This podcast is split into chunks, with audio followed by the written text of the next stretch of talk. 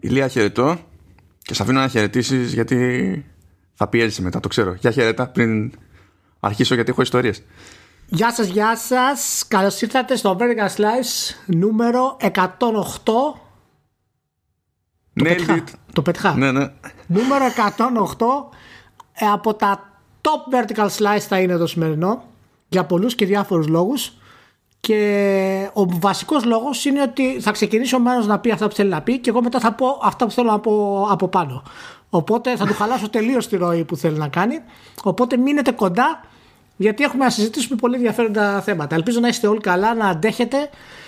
Είδα τι έγινε με τα χιόνια και θέλω να πω την αμαρτία μου ότι για πρώτη φορά στη ζωή μου αυτό που είδα ε, μου φάνηκε αστείο και καταλαβαίνω φυσικά ότι δεν είναι γιατί οι άνθρωποι μείνανε χωρίς ηλεκτρικό ρεύμα το οποίο είναι τραγικό εννοείται. Ναι, αυτό είναι τραγικό.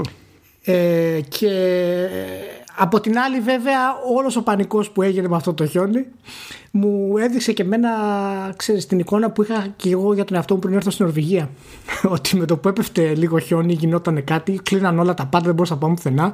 Δεν υπήρχε τρόπος η Ελλάδα να ανταποκριθεί σε αυτό το θέμα. Τουλάχιστον τα μεγάλα αστικά κέντρα ας πούμε μέσα. Ενώ στην Νορβηγία για να μην πάει κάποιος δουλειά για να κλείσει την δρόμη πρέπει να πέσει το φεγγάρι πάνω στη, στη, στη χώρα. Δεν γίνεται.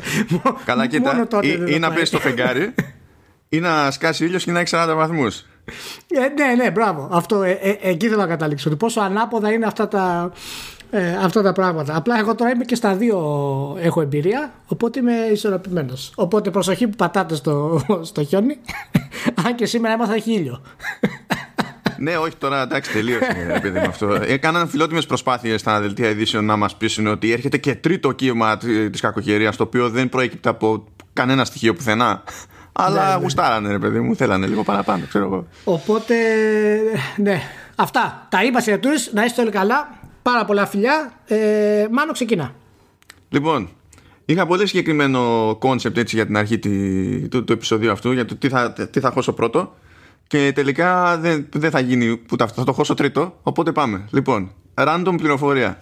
Ε, πέθανε χτες, νομίζω, προχτές, κάτι τέτοιο, ο Bruce Blackburn σε ηλικία 82 ετών. Δεν έχει καμία σχέση με video games. Είναι ο σχεδιαστής όμως ε, του logo της NASA που είναι ένα από τα καλύτερα logo όλων εποχών.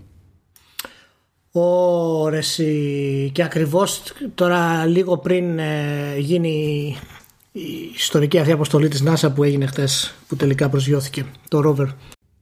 Ναι. Α, δεν το προλαβαίνω. Όχι, τελικά λέει πρώτη, πρώτη του μήνα λέει πέθανε. Πρώτη του μήνα. Α, πρώτο μήνα, πρώτο μήνα, οκ. Ναι, ναι. Τρε... α, Και δεν το λέω για πλάκα, για το, για το logo. Έτσι, είναι τόσο καλό το logo που προσπάθησε να τα αλλάξει η NASA. Έβγαλε καινούριο, έφαγε το κράτο ελέος, επανήλθε στο παλιό και όντως αυτό το logo το βλέπεις και είναι τούμπανο forever. Δεν αλλάζει το logo. ε, Είναι τούμπανο, είναι σαν το logo του NBA. Δεν μπορεί να τα αλλάξει Ναι, το logo του NBA. Είναι πιάνει ακριβώς αυτό που πρέπει να πιάσει. Τελείως. Εξαιρετικό. Εξαιρετικό. Πάει αυτό το ένα. Ε, Ναι.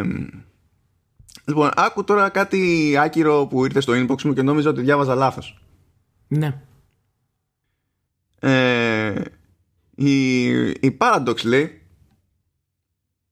ανακοίνωσε ε, συνδρομή για το Crusader Kings 2.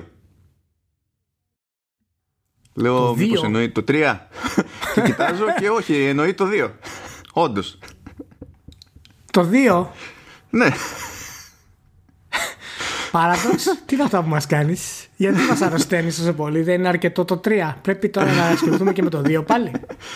Δεν, ε, δεν καταλαβαίνω. Δηλαδή, φαντάζομαι ότι είναι λίγο σαν φάση, ξέρεις, ανοίγουμε IKEA πρώτα στη Θεσσαλονίκη για market testing πριν να πάμε και μπλέξουμε στην Αθήνα που είναι περισσότερος ο κόσμος.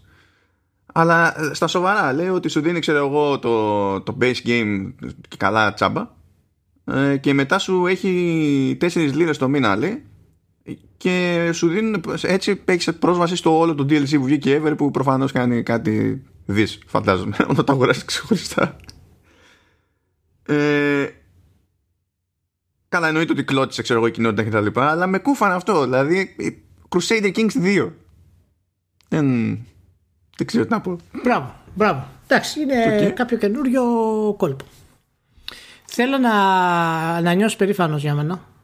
για πέ ε, μετά από αυτά. Τελείως καταρχάς. Να μην, να μην μετά τους χαλάω το, τον Όχι, από την πραγματική αρχή. Αυτό που είχα υπολογίσει. πάμε, πάμε, ναι, πάμε, πάμε στην πραγματική αρχή. Πάμε, ναι. Λοιπόν, παιδιά, στις 16 Φεβρουαρίου του 2001 είχε προκύψει σε μορφή flash βέβαια τότε ένα συγκλονιστικό cutscene που μας έδωσε το διαχρονικό meme All your base are belong to us.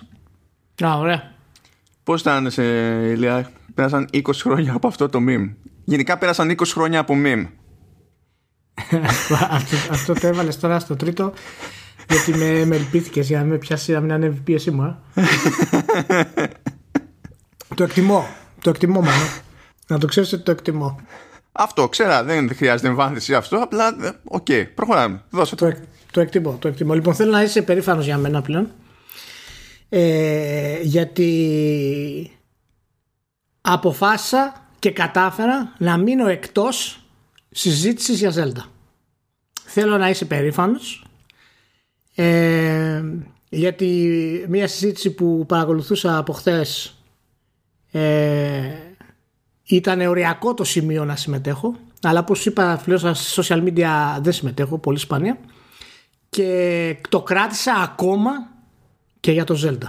Και η συζήτηση ήταν για να καταλάβεις πόσο δηλαδή ορίμασα η συζήτηση, η συζήτηση ήταν τα μειονεκτήματα που έχει το Breath of the Wild σε σχέση με άλλα παιχνίδια open world και πώς μπορεί να βελτιωθεί και τα λοιπά ε, και όχι βέβαια ξέρεις να πάρεις να πεις τα μειονεκτήματά του που έχει αλλά το πώς θα έπρεπε να έχει πράγματα που έχουν άλλα open world.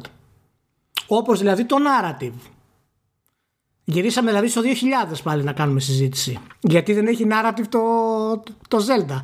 Ήξερα αυτό είναι εγώ... της ταυτότητάς του πλέον αυτό το πράγμα. Δηλαδή, ναι, ναι, είναι σαν να ε, λες ε, γιατί δεν έχει story campaign το Rocket League, ας πούμε. δεν ναι, έχει. Οπότε ξέρεις, γιατί έχει, δεν έχει εχθρούς, ας πούμε, ξέρεις πάρα πολλούς εχθρούς διαφορετικούς. Λες και τα open world έχουν διαφορετικούς εχθρούς.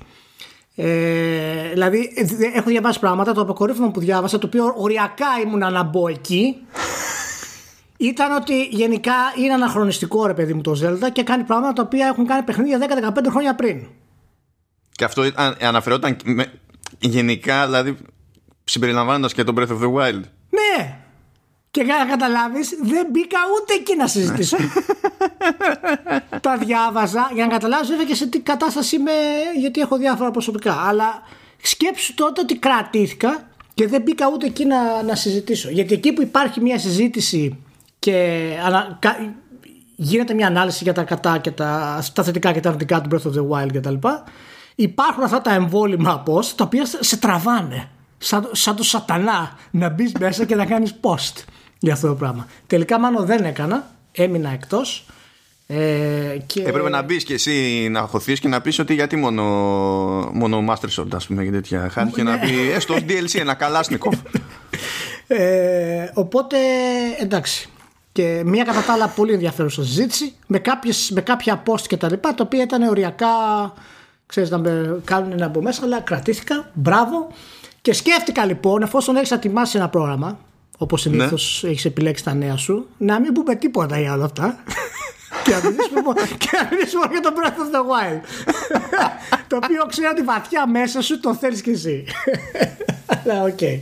Το κρατήσουμε για, για άλλο αυτό. Θα το κάνουμε αυτό βασικά στο, στο δικό μας το που θα κάνουμε για το game για την κριτική κτλ. Ε, σύντομα.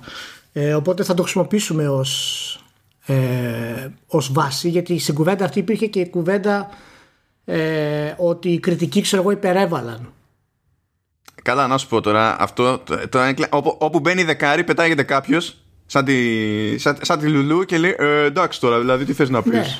Ε, ενώ δεν υπερέβαλαν στο Spider-Man ξέρω εγώ ή στο Tsushima ή στο Assassin's Creed ε, έχουν υπερβάλει στο, στο Breath of the Wild. For, for the record, έτσι, εγώ δεν υπερέβαλα σε κανένα από αυτά που ανέφερε.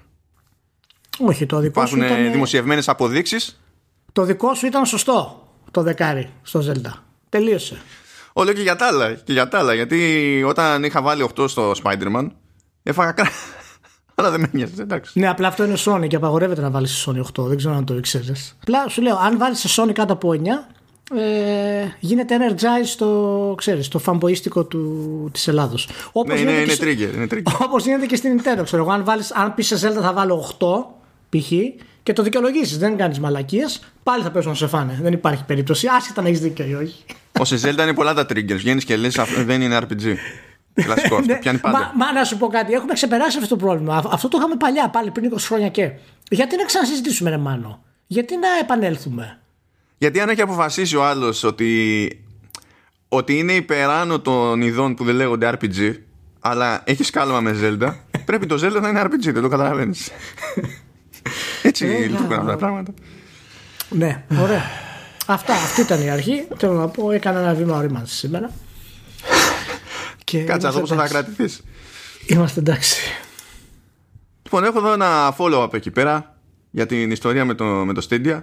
Α. Διότι συνέχισε εκεί το ρεπορτάζ του, του Κοτάκου. Χάρισον μου μυρίζεται. Χάρισον. Ναι, είναι, είναι, αυτός είναι ο λάθος φιλ πλέον. Ναι, ναι.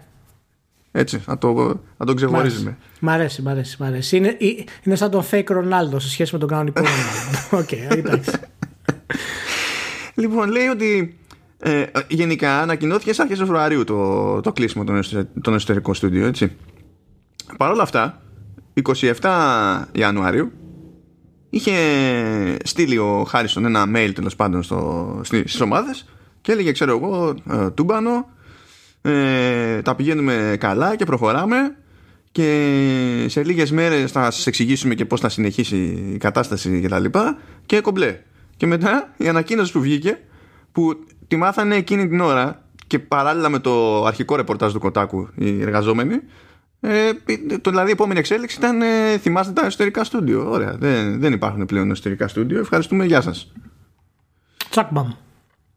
και ακολούθησε στις 4 Φεβρουαρίου λέει ε, 4 ή 14 δεν, δεν έχει ιδιαίτερη σημασία πλέον. Τέλος πάντων ε, κάνανε ένα εσωτερικό Q&A ε, και καλά για να συζητήσουν το, το ζήτημα και προφανώς οι εργαζόμενοι ήταν ιστομένοι και πίεσαν τον Χάρισον σχετικά με το τι ρόλο βάραγε εκείνο το mail, πώς είναι δυνατόν να, να έχει κρατήσει αυτή τη στάση ενώ λίγες μέρες αργότερα ερχόταν η διάλυση και τέτοια και φέρεται να παραδέχτηκε ο Χάρισον ότι όντως σε εκείνη τη φάση, εκείνες τις μέρες, παιδί μου, που προέκυψε και εκείνο το mail, το, το γενικό, ξέρανε ήδη.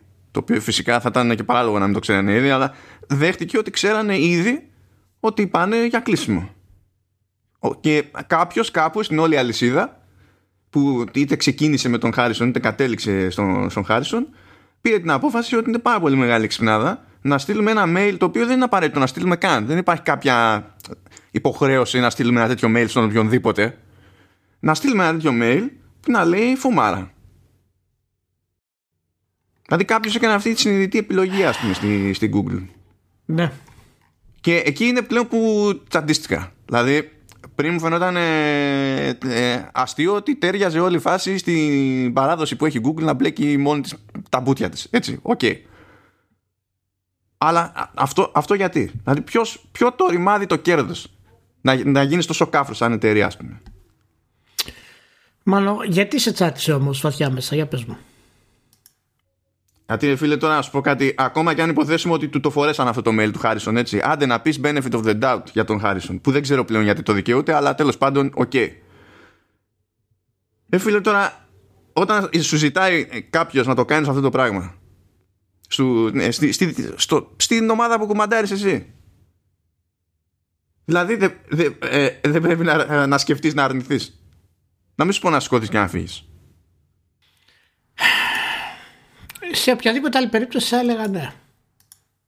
Αλλά ο Φιλ Χάρισον είναι ο Φιλ Χάρισον. Και τα πράγματα δεν αλλάζουν εύκολα, όπως και η Google είναι η Google. Τελικά αυτό που, που είχες πει ε, πριν ένα χρόνο ότι η Google δεν το έχει πάρει στα σοβαρά και είναι ένα από αυτά τα πράγματα που δεν παίρνει στα σοβαρά. Απλά το κάνει με το ελάχιστο δυνατό ρίσκο και με κάποια επένδυση για να μπορέσει να πιάσει, ξέρεις, το κύμα ας πούμε, αλλά δεν το έχει πάρει σοβαρά. Και δεν έχει δείξει να το πάρει σοβαρά. Και αυτό το είχες πει πριν ακόμα μάθουμε καν τα σχέδια της εταιρείας. Είχαν γίνει απλά ανακοινώσεις. Νομίζω ότι τώρα επαληθεύεται αυτό 100% που λες γιατί προφανώς δεν έχουν πάρει σοβαρά ούτε το πώς ε, να ασχοληθούν με το να το κλείσουν. π.χ. Είναι κάτι εκτός εντελώς λογικής. Και τώρα έτυχε να είναι ο Φιλ Χάρισον στην όλη αυτή τη διαδικασία μέσα. Ε, και να τα κάνει μπάχαλο. Δεν αποκλείω δηλαδή ο ίδιος ο, ο Χάρισον να μην ήξερε που πάνε τα τέσσερα. Καλά, ναι, ναι, είναι και αυτό πάντα μια πιθανότητα. Ναι, γιατί δεν ξέρω, δηλαδή δεν μπορώ να σκεφτώ ένα, ε, ένα, χειρότερο χάος ιεραρχικό όσον αφορά το Stadia και την Google ας πούμε. Δηλαδή από την αρχή όταν άρχισαν να βγαίνουν τα πρώτα νέα και οι πρώτες ειδήσεις, φαινόταν ότι είναι ένα πλάνο περίεργο. Δηλαδή θα έχουμε 15 εσωτερικές ομάδες για να κάνουμε χωρίς να, έχουν, να δείξουν ποιες είναι αυτές, το που επικεντρώνονται, πόσα άτομα είναι. Δηλαδή ήταν marketing, ε, ξέρεις, mail. Μα, πρώτα, πρώτα ανακοίνωσαν την πλατφόρμα, μετά άρχισαν να στείλουν δικά του στούντιο. Υποτίθεται ότι θέλανε να κάνουν αποκλειστικούς τίτλους και να εκμεταλλευτούν υποτίθεται τις ιδιαιτερότητες της πλατφόρμας. Και το παλιότερο στούντιο που ξεκινήσαν εσωτερικά δεν έκλεισε ούτε δύο χρόνια. Σε, ούτε, δεν προλαβαίνεις να φτιάξεις τίποτα. Σε, για κανέναν παιχνίδι. Αλήθεια, αλήθεια είναι, μου δίνει την εντύπωση ότι τουλάχιστον αυτοί που ήταν πάνω από το Harrison και έδωσαν το OK και τα λοιπά, ε, το αντιμετωπίσαν όλο σαν ένα app. Δεν έχω άλλη εξήγηση. Σαν ένα application. Α φτιάξουν ένα application, α, απέτυχε. Καλά, άστο, ας πούμε. Ούτε οι ίδιοι δεν καταλάβανε ακριβώς πού θέλουν να πάνε και τι θέλουν να κάνουν. Και αν το γυρίσουν τώρα ως γενικότερο service, είναι η τελευταία τους επιλογή από το να αποφασίσουν να φτιάξουν εσωτερικά στούντιο και να έχουν ε, ε τίτλους ανάπτυξη που θα κοντραριστούν με άλλους μεγάλους τίτλους. Δηλαδή αυτά είναι, είναι, τρομερό δηλαδή. Απορώ πόσα χρήματα πήρε ο Χάρισον, γιατί ο Χάρισον δεν είναι χαζός τώρα, ό,τι και να λέμε ας πούμε, για τα πράγματα που έχει κάνει και τον τρόπο που λειτουργεί. Δεν είναι χαζός. Ξέρει από game development. Τρελαθούμε τώρα δηλαδή ε, ξέρει ακριβώς από την αρχή τι σήμαινε το ναι, θα φτιάξουμε δικά μας στούντιο που να του είπε κάποιος μέσα από την Google. Αλλά εντάξει, ναι, δεν είναι δικιά του Google, οκ. Okay. Εντάξει. Αλλά, αλλά προφανώς το όνομά του είναι συνδεδεμένο με την αποτυχία αυτή τώρα. Δεν είναι, είναι δεδομένο αυτό, έτσι. Ναι, μα ε, η, προ, η προηγούμενη στάση που είχε κάνει ήταν ε, στην Atari, που εκεί πέρα δεν χρειάζονταν φαντασία. Ε, ναι, δηλαδή, εντάξει. Εκεί, λες, ε, τι κάνεις; Ε, ναι, εκεί ήταν καθαρά απλά για να πάρω, ξέρεις, τον ποναμά μου, ας πούμε, και να ναι. προχωρήσω. Εντάξει, ναι. λογικό. λογικό. Λογικό, Εγώ δεν πιστεύω θα έκανα κάτι διαφορετικό. Άμα είχα τέτοια πέραση και μου λέγανε ένα στην Atari για να σου δώσουμε 2 εκατομμύρια δολαριάκια και σου δίνουμε ένα χρόνο για να αλλάξει τα πράγματα. Σου, ναι. of course. ένα χρόνο, σε 6 μήνες. Σε 6 μήνες θα τα αλλάξω. Α, πέτυχε, τώρα, καλά. Τώρα, τώρα μένει, δηλαδή, τώρα μένει να φύγει από εκεί και να πάει στη, στην Amazon που καίει μισό δις το χρόνο χωρίς να καταφέρει να βγάλει παιχνίδι. Άλλη αυτή. αυτή ναι, είναι ναι. Αν και η Amazon τη θεωρώ πιο σοβαρή, γιατί έχει μεγαλύτερη εμπειρία σε, σε αυτές τις καταστάσεις τουλάχιστον. Και... Βασικά έχει και μεγαλύτερη επιμονή. Αυτή δεν εγκαταλείπει. Ακόμα ναι, και αν ναι. κάνει μπουρδε, τουλάχιστον δεν εγκαταλείπει τη φάση, ξέρεις, μπαμ μπαμ. Τουλάχιστον, τουλάχιστον στο διαχειριστικό της μοντέλο όσον αφορά τα προϊόντα της και το site της και τις αγορές κτλ. είναι εκπληκτική. Οπότε τουλάχιστον έχουν ένα, ένα base για αυτό το πράγμα. Αλλά ναι, τι να σου πω, ρε Μανώ. Εντάξει, να σου πω, έχουμε, ξέρουμε τους. Ε, με τους εργαζομένους τι έγινε, θα απορροφηθούν, τι θα, τι θα γίνει με αυτό; Υποτίθεται ότι αυτή είναι η πρόθεση, αλλά ταυτόχρονα αυτό λέγεται ότι αποδεικνύεται δύσκολο, το οποίο βγάζει και νόημα. Διότι είναι τελείως άλλο το skill set ενός game developer από το skill set ενός ε, γενικού, γενικού programmer, computer engineer κτλ. Είναι, είναι πιο εστιασμένο αυτό που κάνει, πιο εξειδικευμένο αυτό που κάνει ο game ναι. developer και ναι. αυτές οι ικανότητες που έχει δεν είναι έτοιμες έτσι απλά να πεις τις πετάω σε ένα άλλο προϊόν της της εταιρείας. Ή θα θέλει δηλαδή να κάψεις χρόνο και χρήμα για, για επανεκπαίδευση, ε, ή απλά δεν θα ταιριάξει ποτέ, ας πούμε. Οπότε είναι λίγο ερωτηματικό το ποια θα είναι η κατάληξη εκεί πέρα ως προς αυτό το θέμα. Το, το, το, το άλλο το ωραίο που λέγεται ότι υπονοήθηκε πάνω κάτω λέει στο QA λέει ότι και καλά έπαιξε ρόλο η πανδημία. Άκου τώρα έπαιξε ρόλο η πανδημία και ότι επηρεάστηκε λέει και το πλάνο από εξαγορές λέει όπως αυτή της Bethesda από τη Microsoft. Δηλαδή πού να έλεγε η Microsoft ότι ε, ε θα κρατήσω αποκλειστικούς τίτλους της Bethesda. Ποιος τα γράφει αυτά; Ποιος... Αυτές είναι οι πληροφορίες που έχει το Κοτάκου. Και καλά ότι συζητήθηκαν και αυτά στο QA. Και λέτε τώρα, παιδιά, τι λέτε; Τι λέτε, τι λέτε, γενικά τι λέτε; Περνάμε το τι κάνετε. Δηλαδή, πρέπει δηλαδή να, να προσβάλλετε και την νοημοσύνη του κόσμου, ας πούμε. Τι μπορείτε είναι αυτέ. Ε, ένα θετικό θα πάρουμε από αυτό είναι ότι οι developers που προσλήφθηκαν για αυτό το όλο το γεγονός ε, δεν θα συνδεθεί το όνομά τους με αποτυχημένο software. Δηλαδή αν πρέπει να πάρουμε ένα θετικό θα είναι αυτό. Τουλάχιστον το μεγάλο πρόβλημα φυσικά είναι ότι θα χάσουν τη δουλειά τους και ελπίζω γρήγορα να βρουν οι άνθρωποι αυτοί, ειδικότερα σε αυτή την περίοδο. Αλλά αν είχαν και από πάνω τους τριετσινιά δύο-τριών μεγάλων αποτυχιών ε, θα ήταν ακόμα πιο, πιο δύσκολο για αυτούς. Οπότε τουλάχιστον να πάρουμε το, το θετικό και ας ελπίσουμε η Google τουλάχιστον να, να, να βγει από αυτό το πράγμα και εντάξει, να, να μπορέσουν και οι εργαζόμενοι να μπουν σε μια ρότα συνολική κατάσταση. Αυτό πάνω απ' όλα γιατί αυτή ξεκάθαρα είναι αυτή που δεν φταίνε καθόλου στην ακριβώς, φάση. Ακριβώς, ακριβώς, ακριβώς, Και αυτοί που τόσο καιρό στην ουσία αναγκάζονται να λειτουργούν μέσα σε ένα πλάνο που λόγω ιδιοσυγκρασίας της εταιρείας ήταν και σε μόνιμη αμφισβήτηση. Δηλαδή το ξέρεις μέσα σου ότι όταν είσαι εκεί πέρα, ρε παιδί μου, δεν είναι ότι απλά πρέπει να βγάλει ένα παιχνίδι. Έχεις να αποδείξεις άλλα πράγματα για ανθρώπους που είναι πάνω από σένα. Α, τέλος πάντων. Λοιπόν, ας συνεχίσουμε με, με λίγη Sega, η οποία Sega καταφέρνει και στο έτος της πανδημίας να είναι Sega. Πράγμα που σημαίνει ότι ε, να είναι, να είναι παλιά, παλιά Sega ή νέα Sega. Μην τα μπερδεύουμε, γιατί με τρομάζεις. Όχι, εντάξει, δεν είναι και παλιά Sega, αλλά, είναι, αλλά είναι κουλή, ρε παιδί μου. Είναι κουλή. Εντάξει, Βασικά, εντάξει. θα το πούμε έτσι πιο σωστά, Sega Sammy. Έτσι, διότι όλες οι εταιρείες του είδους ανέβασαν τζίρο και τέτοια, η Sega Sammy έπεσε. Γιατί η Sammy είναι η Sammy και για να βγάλει λεφτά η Sammy πρέπει κάποιος να μπορεί να κυκλοφορήσει και να πάει κάπου. Κοινώς η Sammy ξέρουμε όλοι τι πήρε. Και ενώ το κομμάτι με τα games ας πούμε είχε, είχε όντως άνοδο ε, για το, μέσα στο 2020 και πουλήθηκαν και περισσότερα κομμάτια τέλος πάντων. Ε, δηλαδή φύγανε 34,2 εκατομμύρια παιχνίδια ξέρω εγώ, ό,τι και αν σημαίνει αυτό σε σχέση με, 13, με 19,3 που ήταν πέρυσι στη Sega. Ανέβηκε δηλαδή η Sega, Sega καθαρή ανέβηκε όλα κομπλέ αλλά επειδή είναι μέρος της Sega Sammy όλα τα νούμερα τα συνολικά ήταν κάτω λόγω Σάμι. Και μάλλον το έχει πάρει χαμπάρι πλέον και η, η, η διοίκηση πάνε, που είναι παραπάνω από το κεφάλαιο των αυτών γιατί υπάρχει holding company από πάνω. Και με αυτά και με αυτά κάνει και μια κάποια αναδιάρθρωση και στην ουσία διαχωρίζει πλέον τις δραστηριότητες της Sammy από τις δραστηριότητες της Sega. Οπότε ακόμα και αν ξαναγίνει τέτοια φάση με τη Sammy τουλάχιστον δεν θα φαίνεται άμπαλη Sega. Θα, θα είναι πιο εύκολο να φανεί, ξέρεις, ότι ε, έχουν ανεβεί τα μεγέθη και τα λοιπά. Αλλά, οκ okay, αυτό ξέρω εγώ, έχει, υπάρχει μια άλλη σημείωση που έχω κάνει εδώ πέρα.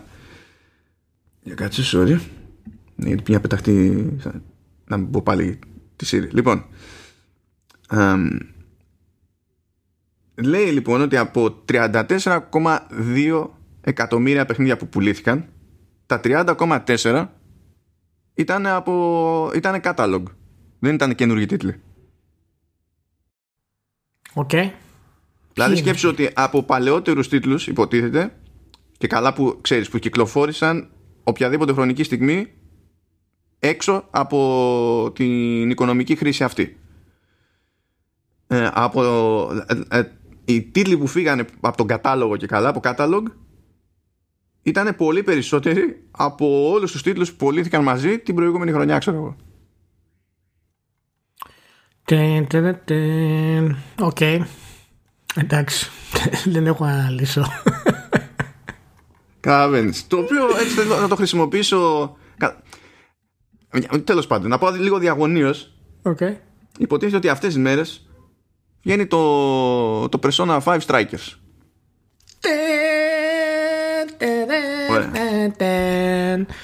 Μπορείς, ναι, μπορείς να μου εξηγήσεις αν κάποιος είναι πραγματικά σκαλωμένος με, με περσόνα. Δεν ξέρω για ποιους μιλάω.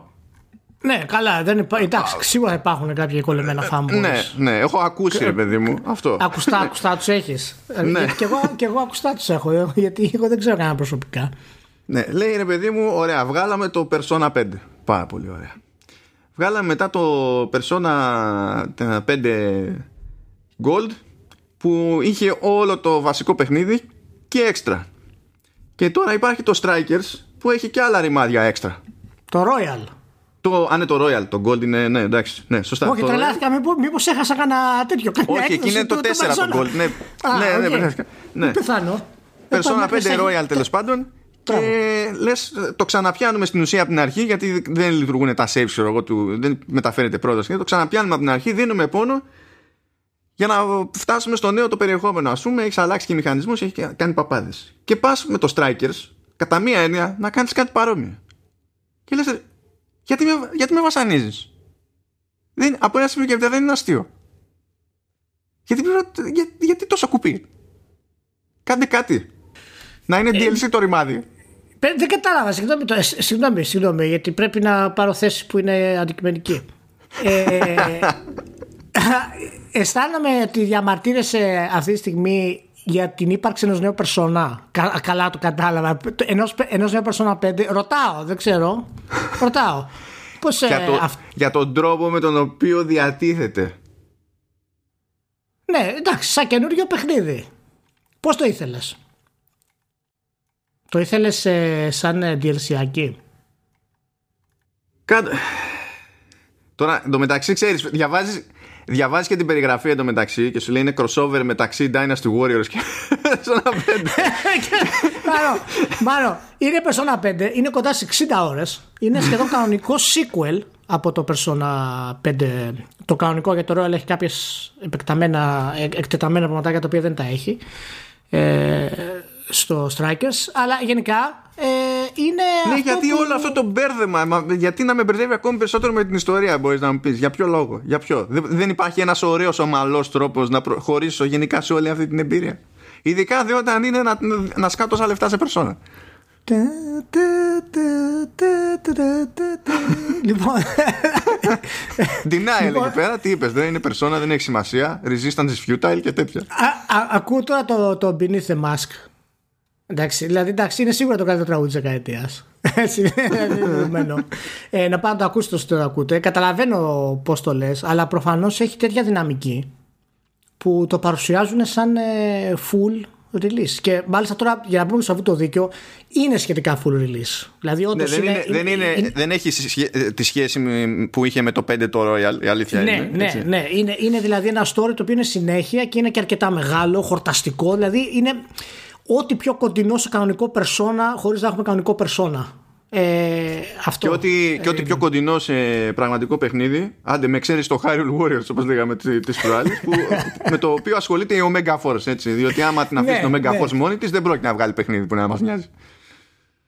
Και εντάξει, ναι, ε, συμφωνώ μαζί σου ότι όντως μπράβο που το κάνω αυτό και βγάλανε ένα καινούργιο ξεχωριστό περσόνα. Ε, εντάξει, και όσοι είναι πορωμένοι με το περσόνα και είναι fanboys, θα χαρούνε. Θα χαρούνε, αυτό έχω να πω. Δεν ξέρω, δεν ξέρω. Ακούω ότι μερικοί το ζητάνε κιόλας για να το δοκιμάσουν. Δεν έχω. Πάντως να σου πω κάτι. Ε, οι, οι δεν πολύ φημίζονται για αυτό το μοτίβο.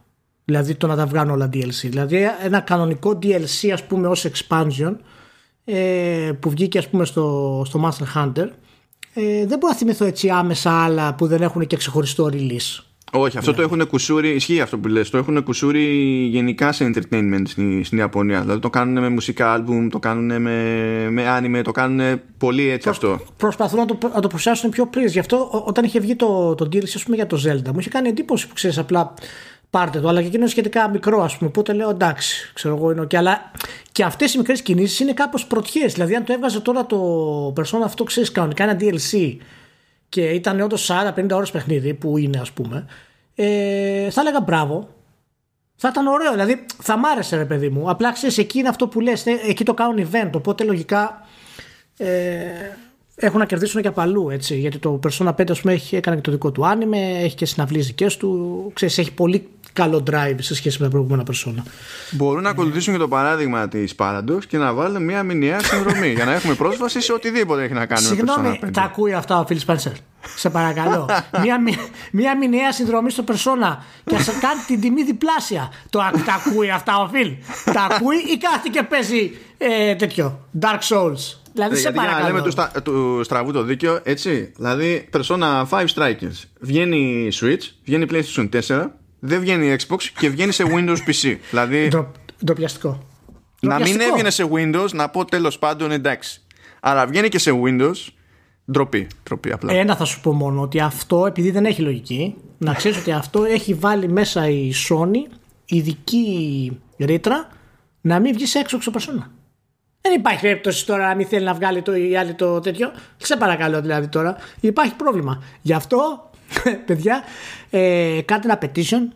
Να ξεκινήσουμε petition ε, online, vertical slash petition online, να έρθουν τα persona στο, στο Xbox. Είναι δηλαδή απαράδεκτο. Και αν δεν ικανοποιηθεί το, το αίτημά μας, νέο, το νέο ταβάνι το βαθμολογικό σε τίτλου Sony θα είναι 8. Μπράβο. Έτσι. Αυτό είναι. Μάνο, Σοβαροί επαγγελματίες. Μ' αρέσει, μ' αρέσει. Μα, μα, η επαγγελματικότητα είναι που μας ορίζει. Είναι δεδομένο αυτό. Άντε να παρατήσουμε σε Γκασάμι, να παρατήσουμε και Περσόνα. Πάμε μια επίσκεψη έτσι από Remedy που μια χαρά τα, τα έβγαλε και η Remedy. Έκλεισε έτος 30% πάνω, πάρα πολύ ωραία. Θα πει τώρα γιατί έγινε, άλλοι ήταν πιο πάνω ακόμη και η Remedy είναι η Remedy, πόσο ήταν τεράστια εταιρεία είναι κτλ. Αλλά το έβαλα στο μενού διότι αν εξαιρέσουμε το, το, το Ultimate Edition του, του Control που βγήκε όντως και εγώ μέσα στο 2020 ε, δεν έβγαλε τίποτα άλλο Remedy. Και είχε άνοδο γενικά στα, στα μεγέθη της παρότι δεν είχε κάτι τελείως νέο να δείξει. Και από τα πιο κουφά που πέτυχα εδώ πέρα στη σχετική αναφορά είναι ότι ο καλύτερος μήνας του Control σε πωλήσεις, ασχέτως έκδοσης έτσι αν μιλάμε για το κανονικό ή το Ultimate Edition ήταν ο Νοέμβριος του 2020 ε, μπράβο για την Remedy ε, δεν ξέρω αν έχει, αν έχεις αίσθηση μήπως ε, έπαιξε και ρόλο ότι ήταν και στο Game Pass αυτό μήπως τη βοήθησε και από εκεί η όλη ε, διαδικασία. Ε, το, ανα, το αναφέρει. Πήρε ότι, κάποια έσοδα δηλαδή. Από ότι αυτό. βοήθησε, αλλά τώρα δεν ναι. λέει κανένας λεπτομέρειες.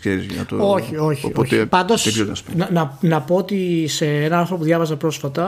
Α, ε... και μπήκε και στο Plus, έτσι. Τώρα αυτό το μήνα νομίζω είναι, είναι και στο PlayStation Plus. Α, OK. Okay, okay. Ε, το άρθρο έλεγε γενικά ότι η πλειοψηφία, η συντριπτική πλειοψηφία των developers που είναι στο Game Pass έχουν να πούν τα καλύτερα για την υπηρεσία. Δηλαδή για τις πληρωμές τους, για, το, για τα χρήματα που απολαμβάνουν, τα κέρδη τους, το ενδιαφέρον της Microsoft και φαίνεται ότι όντως δηλαδή αν και η Microsoft δεν μας λέει ακριβώς πώς το κάνει και εδώ που τα λέμε μάλλον πρέπει να είναι πολύ πολύ πλοκό και δεν θέλει ίσως να το καταλάβει κάποιος άλλος πώς το κάνει ακριβώς ε, και φαίνεται ότι λειτουργεί πάρα πολύ καλά. Πάρα πολύ αυτό που έχω καταλάβει εγώ είναι ότι ενώ ξεκίνησε έχοντας ε, μια συγκεκριμένη λογική συμφωνίες που έκλεινε ότι προχωρώντας άρχισε να διαφοροποιείται κατά περίπτωση. Οπότε νομίζω ότι από τη στιγμή που στην ουσία αντιμετω...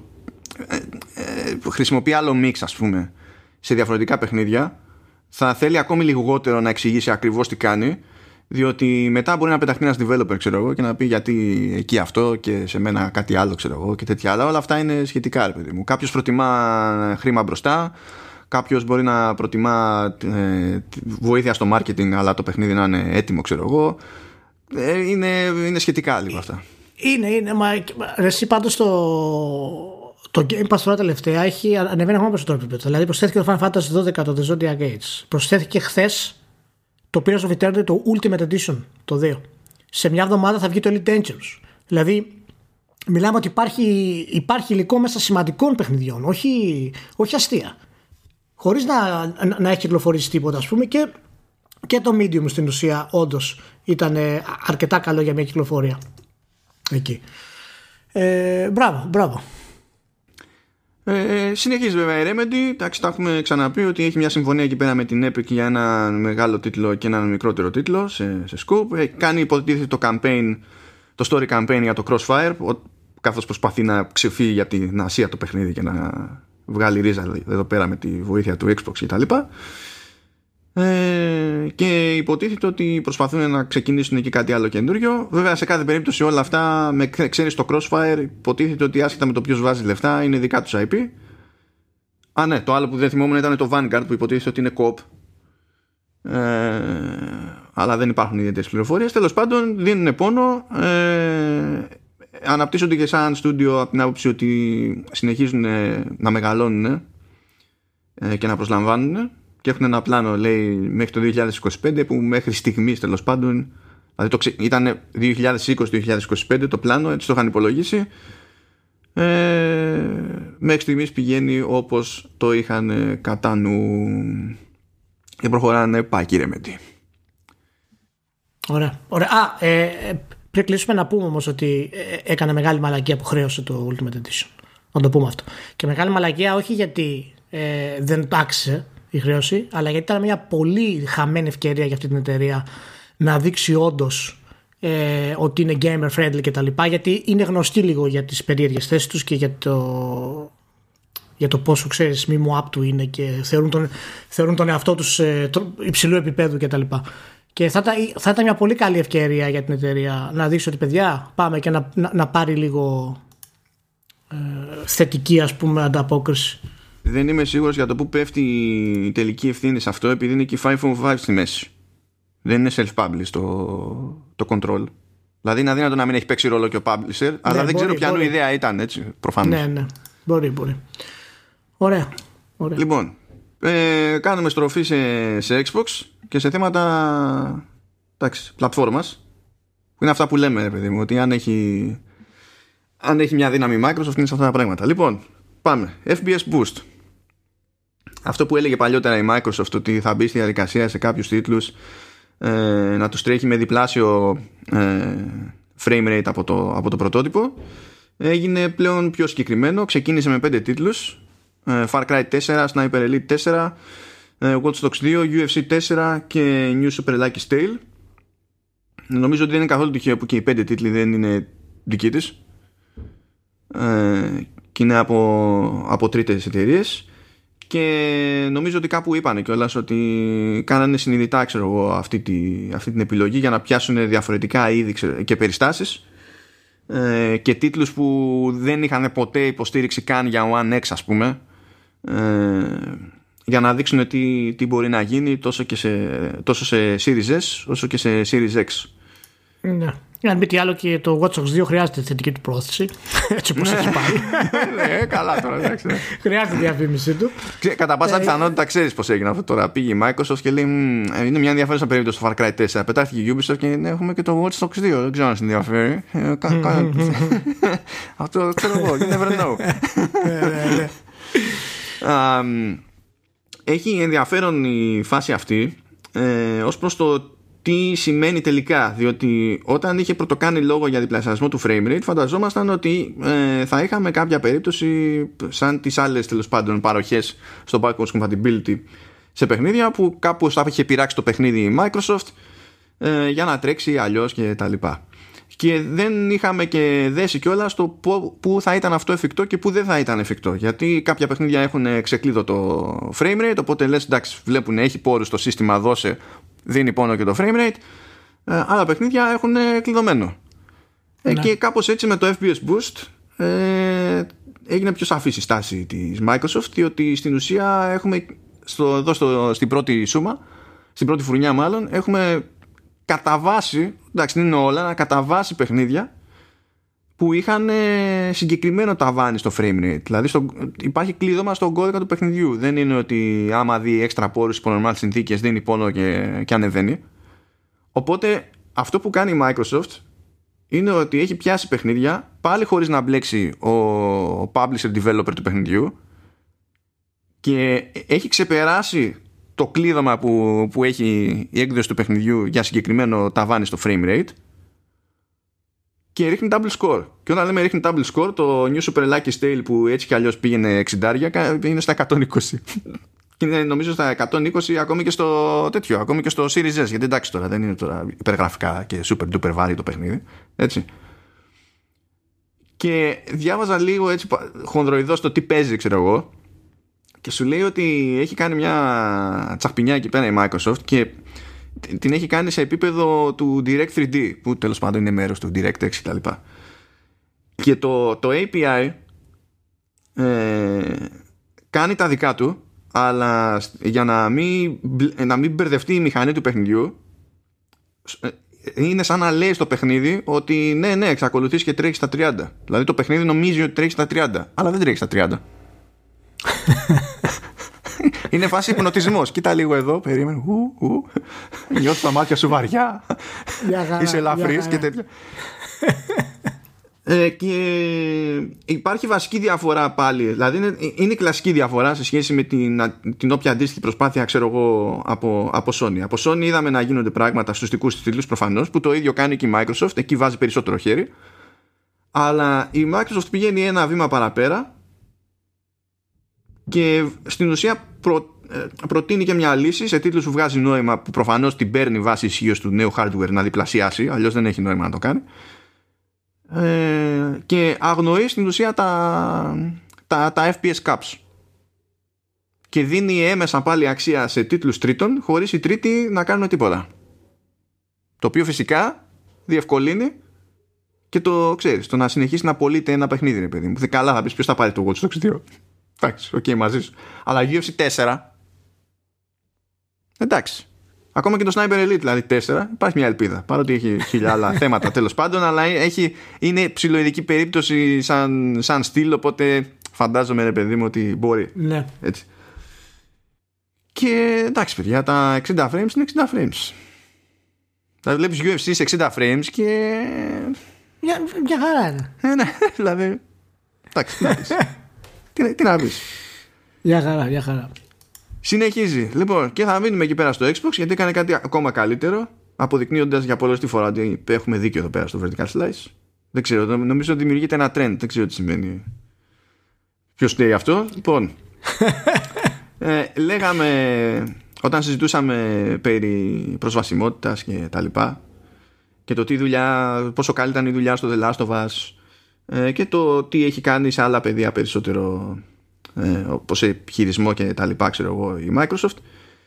Ε, είχε έτσι κι αλλιώς η Microsoft ένα μάτσο από guidelines για προσβασιμότητα στο, στο gaming. Υπήρχαν.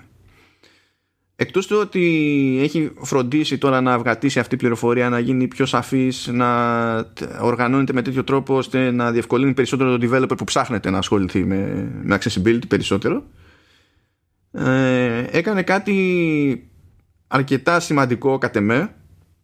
Στην ουσία επιτρέπει πλέον σε developers που κάνουν ό,τι κάνουν με βάση τα guidelines να τους στείλει το παιχνίδι για να το δοκιμάσουν ως, ως προς την αποτελεσματικότητά τους ε, ως προς την αποτελεσματικότητα του developer τέλος πάντων με βάση αυτά τα guidelines.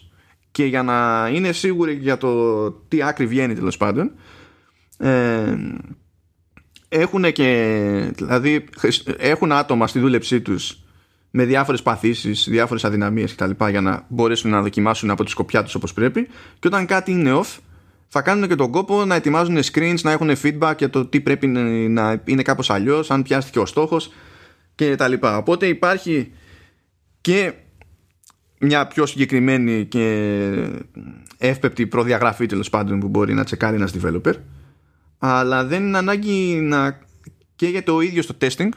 Υπάρχει πλέον κάτι κεντρικό σε επίπεδο πλατφόρμας που του γλιτώνει χρόνο και προφανώς του γλιτώνει και χρήμα και αυξάνει έτσι τις πιθανότητες να, δηλαδή εντάξει δεν υποχρεούται ένας developer να μπει στη διαδικασία να ακολουθήσει οποιαδήποτε ε, είτε μιλάμε στο σύνολό του είτε σε υποσύνολο τέλος πάντων από αυτά τα, τα guidelines έτσι. Δεν υποχρεώνει κανέναν αλλά από τη στιγμή που είναι λιγότερο πονοκέφαλος το να στοχεύσει κάποια πράγματα και να τσεκάρει αν λειτουργούν σωστά κτλ. Ε, πιστεύω ότι υπάρχει μια πιθανότητα παραπάνω. Και ότι είναι σημαντικό να υπάρχει ένα. Εμείς λέγαμε και για industry standard ε, σε παλαιότερο επεισόδιο, είναι ακόμα καλύτερα, αλλά τουλάχιστον ξεφεύγουμε από, το, από developer σε developer και έχουμε και μια λύση, μια προσέγγιση τέλος πάντων που είναι σε επίπεδο πλατφόρμας, ας το πούμε έτσι.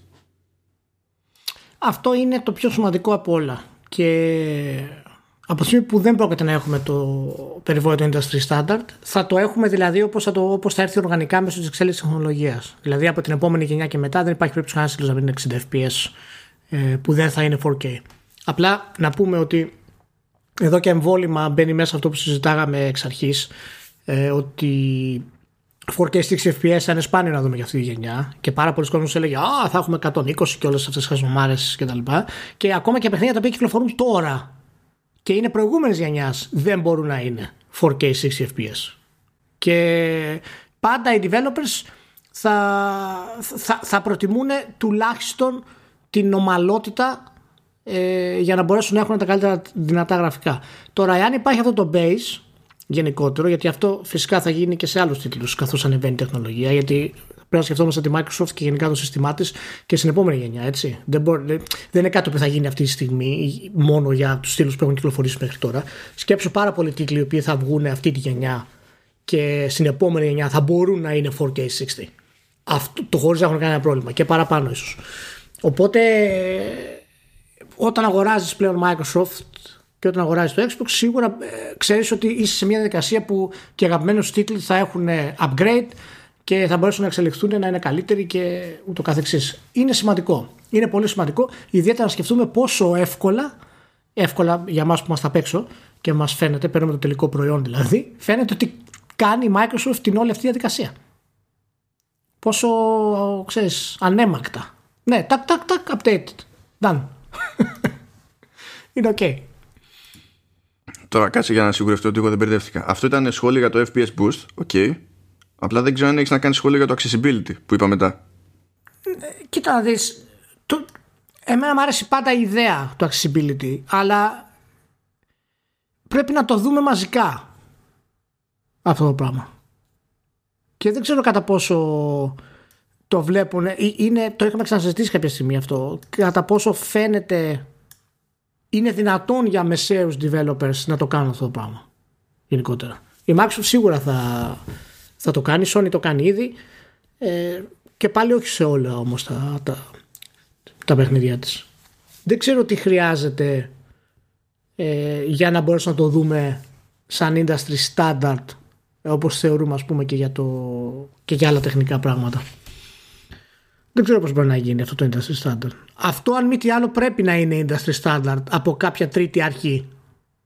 Όπως είναι ξέρω, όπως είναι, ξέρω εγώ οι βαθμολογίες. Ε, οι βαθμολογίες λέω, τα ηλικιακά κριτήρια ξέρω εγώ.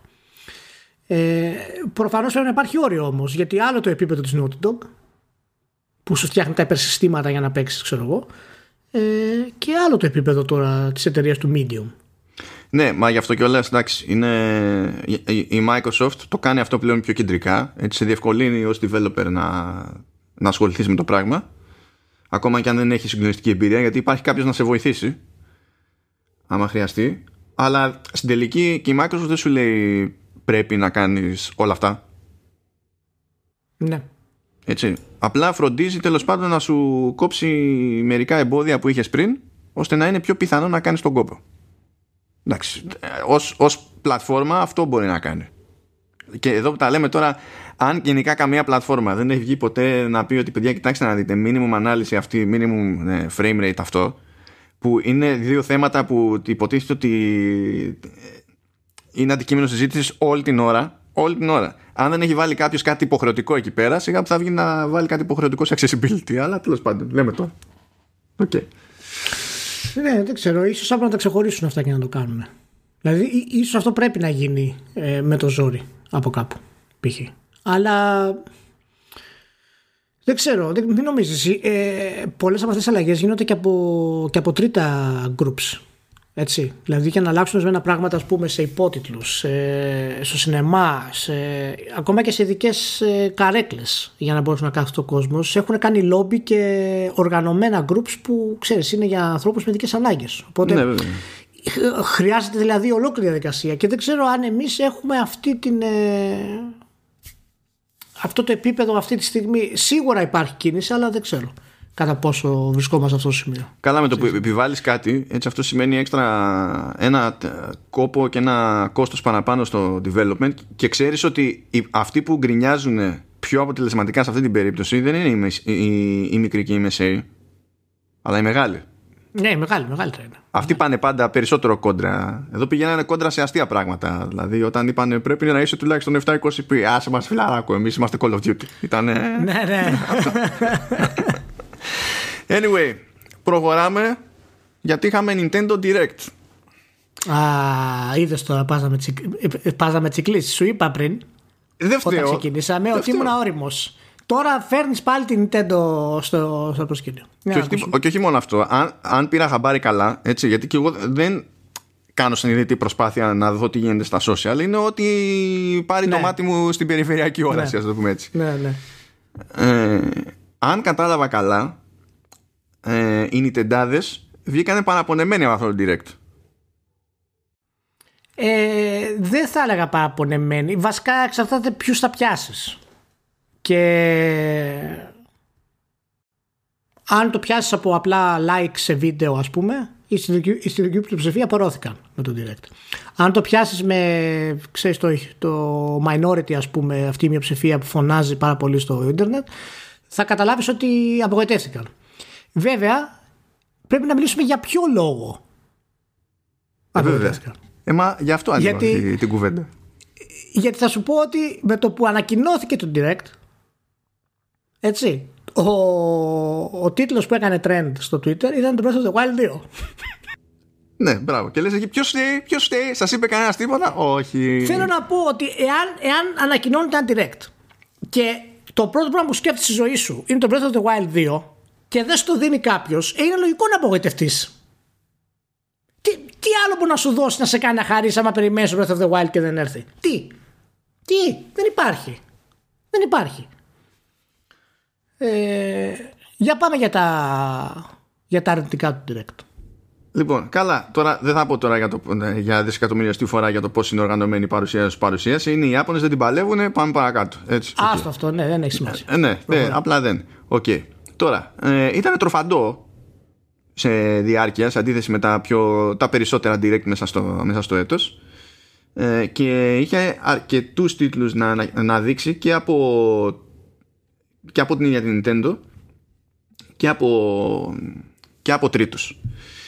Και αυτό που είδα τέλος πάντων να συζητιέται είναι ότι και καλά δεν έδειξε κάτι πραγματικά ξέρω εγώ υπερτούμπανο. Δεν έδειξε για, εννοείται Metroid Prime 4 ή Bayonetta 3. Εντάξει, αλίμονο, το έχουμε συνηθίσει αυτό το πράγμα. Που σου λέει ότι τουλάχιστον να δείχνει κάτι από αυτά γιατί τα έχει ανακοινώσει τόσο καιρό ας πούμε. Και και και. Έτσι ε, τα έχει ανακοινώσει αυτά ανακοινώθηκαν και νωρίτερα από το sequel στο Breath of the Wild αν θυμάμαι καλά ναι, ναι. οπότε τέλος πάντων εκεί πες λίγο να το καταλάβω και τέτοια. Αλλά είδα και έβλεπα και συζήτηση και το είδα και σε αρθογραφία μεταξύ, σε games industry και τέτοια ότι ναι εντάξει καλή φάση αυτά που έδειξε αλλά δεν ξέρουμε ακριβώς ποιο είναι το πλάνο για, το, για, για όλο το έτος. Δηλαδή πήγε μέχρι και έδειξε πράγματα μέχρι το καλοκαίρι στην ουσία. Και άμα είναι ο μεγαλύτερος τίτλος που έχει να προτάξει ας πούμε να είναι το, το HD Remaster του, του Skyward Sword ε, τι δουλειά είναι αυτή και τα λοιπά. Και τα θεωρώ όλα αυτά παράλογα. Και θέλω να πω γιατί τα θεωρώ παράλογα.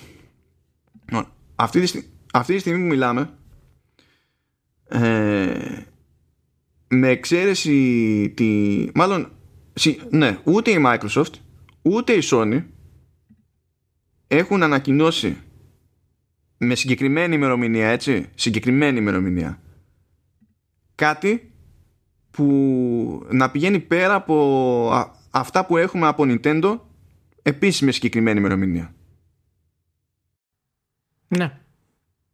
Έτσι, δηλαδή μπορεί να έχει πει Sony 2021, αντίστοιχα ξέρω εγώ τέλη 2021 η Microsoft για Halo Infinite κτλ. Αλλά μόνο η Nintendo έχει δώσει σε τίτλους που έχει ανακοινώσει δικούς της τόσο συγκεκριμένες και τόσο μακρινές εντός και εκτός εισαγωγικών ημερομηνίες. Και όχι μόνο αυτό, αλλά με εξαίρεση ποιος διάλογος ήταν, κάτσα εδώ και το σχετικό το, το mail ε, με εξαίρεση το Splatoon 3 που ανακοίνωσε ότι οτιδήποτε άλλο αποκάλυψε ως, ε, ως παραγωγή η Nintendo πήρε με τη μία συγκεκριμένη ημερομηνία κυκλοφορίας. Ναι. Το οποίο δεν είναι πρωτότυπο, το έχει σύστημα αυτό η Nintendo. Δεν μπαίνει συχνά στη διαδικασία που μπαίνουν όλοι οι υπόλοιποι να ανακοινώσουν ένα παιχνίδι και μετά βλέπουμε πότε θα βγει. Και ό,τι γίνει. Απλά το ανακοινώνουμε για να γουστάρουμε που... και να γουστάρετε και δεν ξέρω και εγώ τι. Αυτό δεν το κάνει πρώτη φορά. Και δεν καταλαβαίνω γιατί θα ενοχλεί καθ, καθ, οποιοδήποτε, γιατί δεν ξέρουμε τι γίνεται στο δεύτερο μισό ας πούμε, του έτους, από τη στιγμή που είναι Φεβρουάριος και ξέρουμε ότι high season για ανακοινώσεις για το τέλος του έτους κτλ.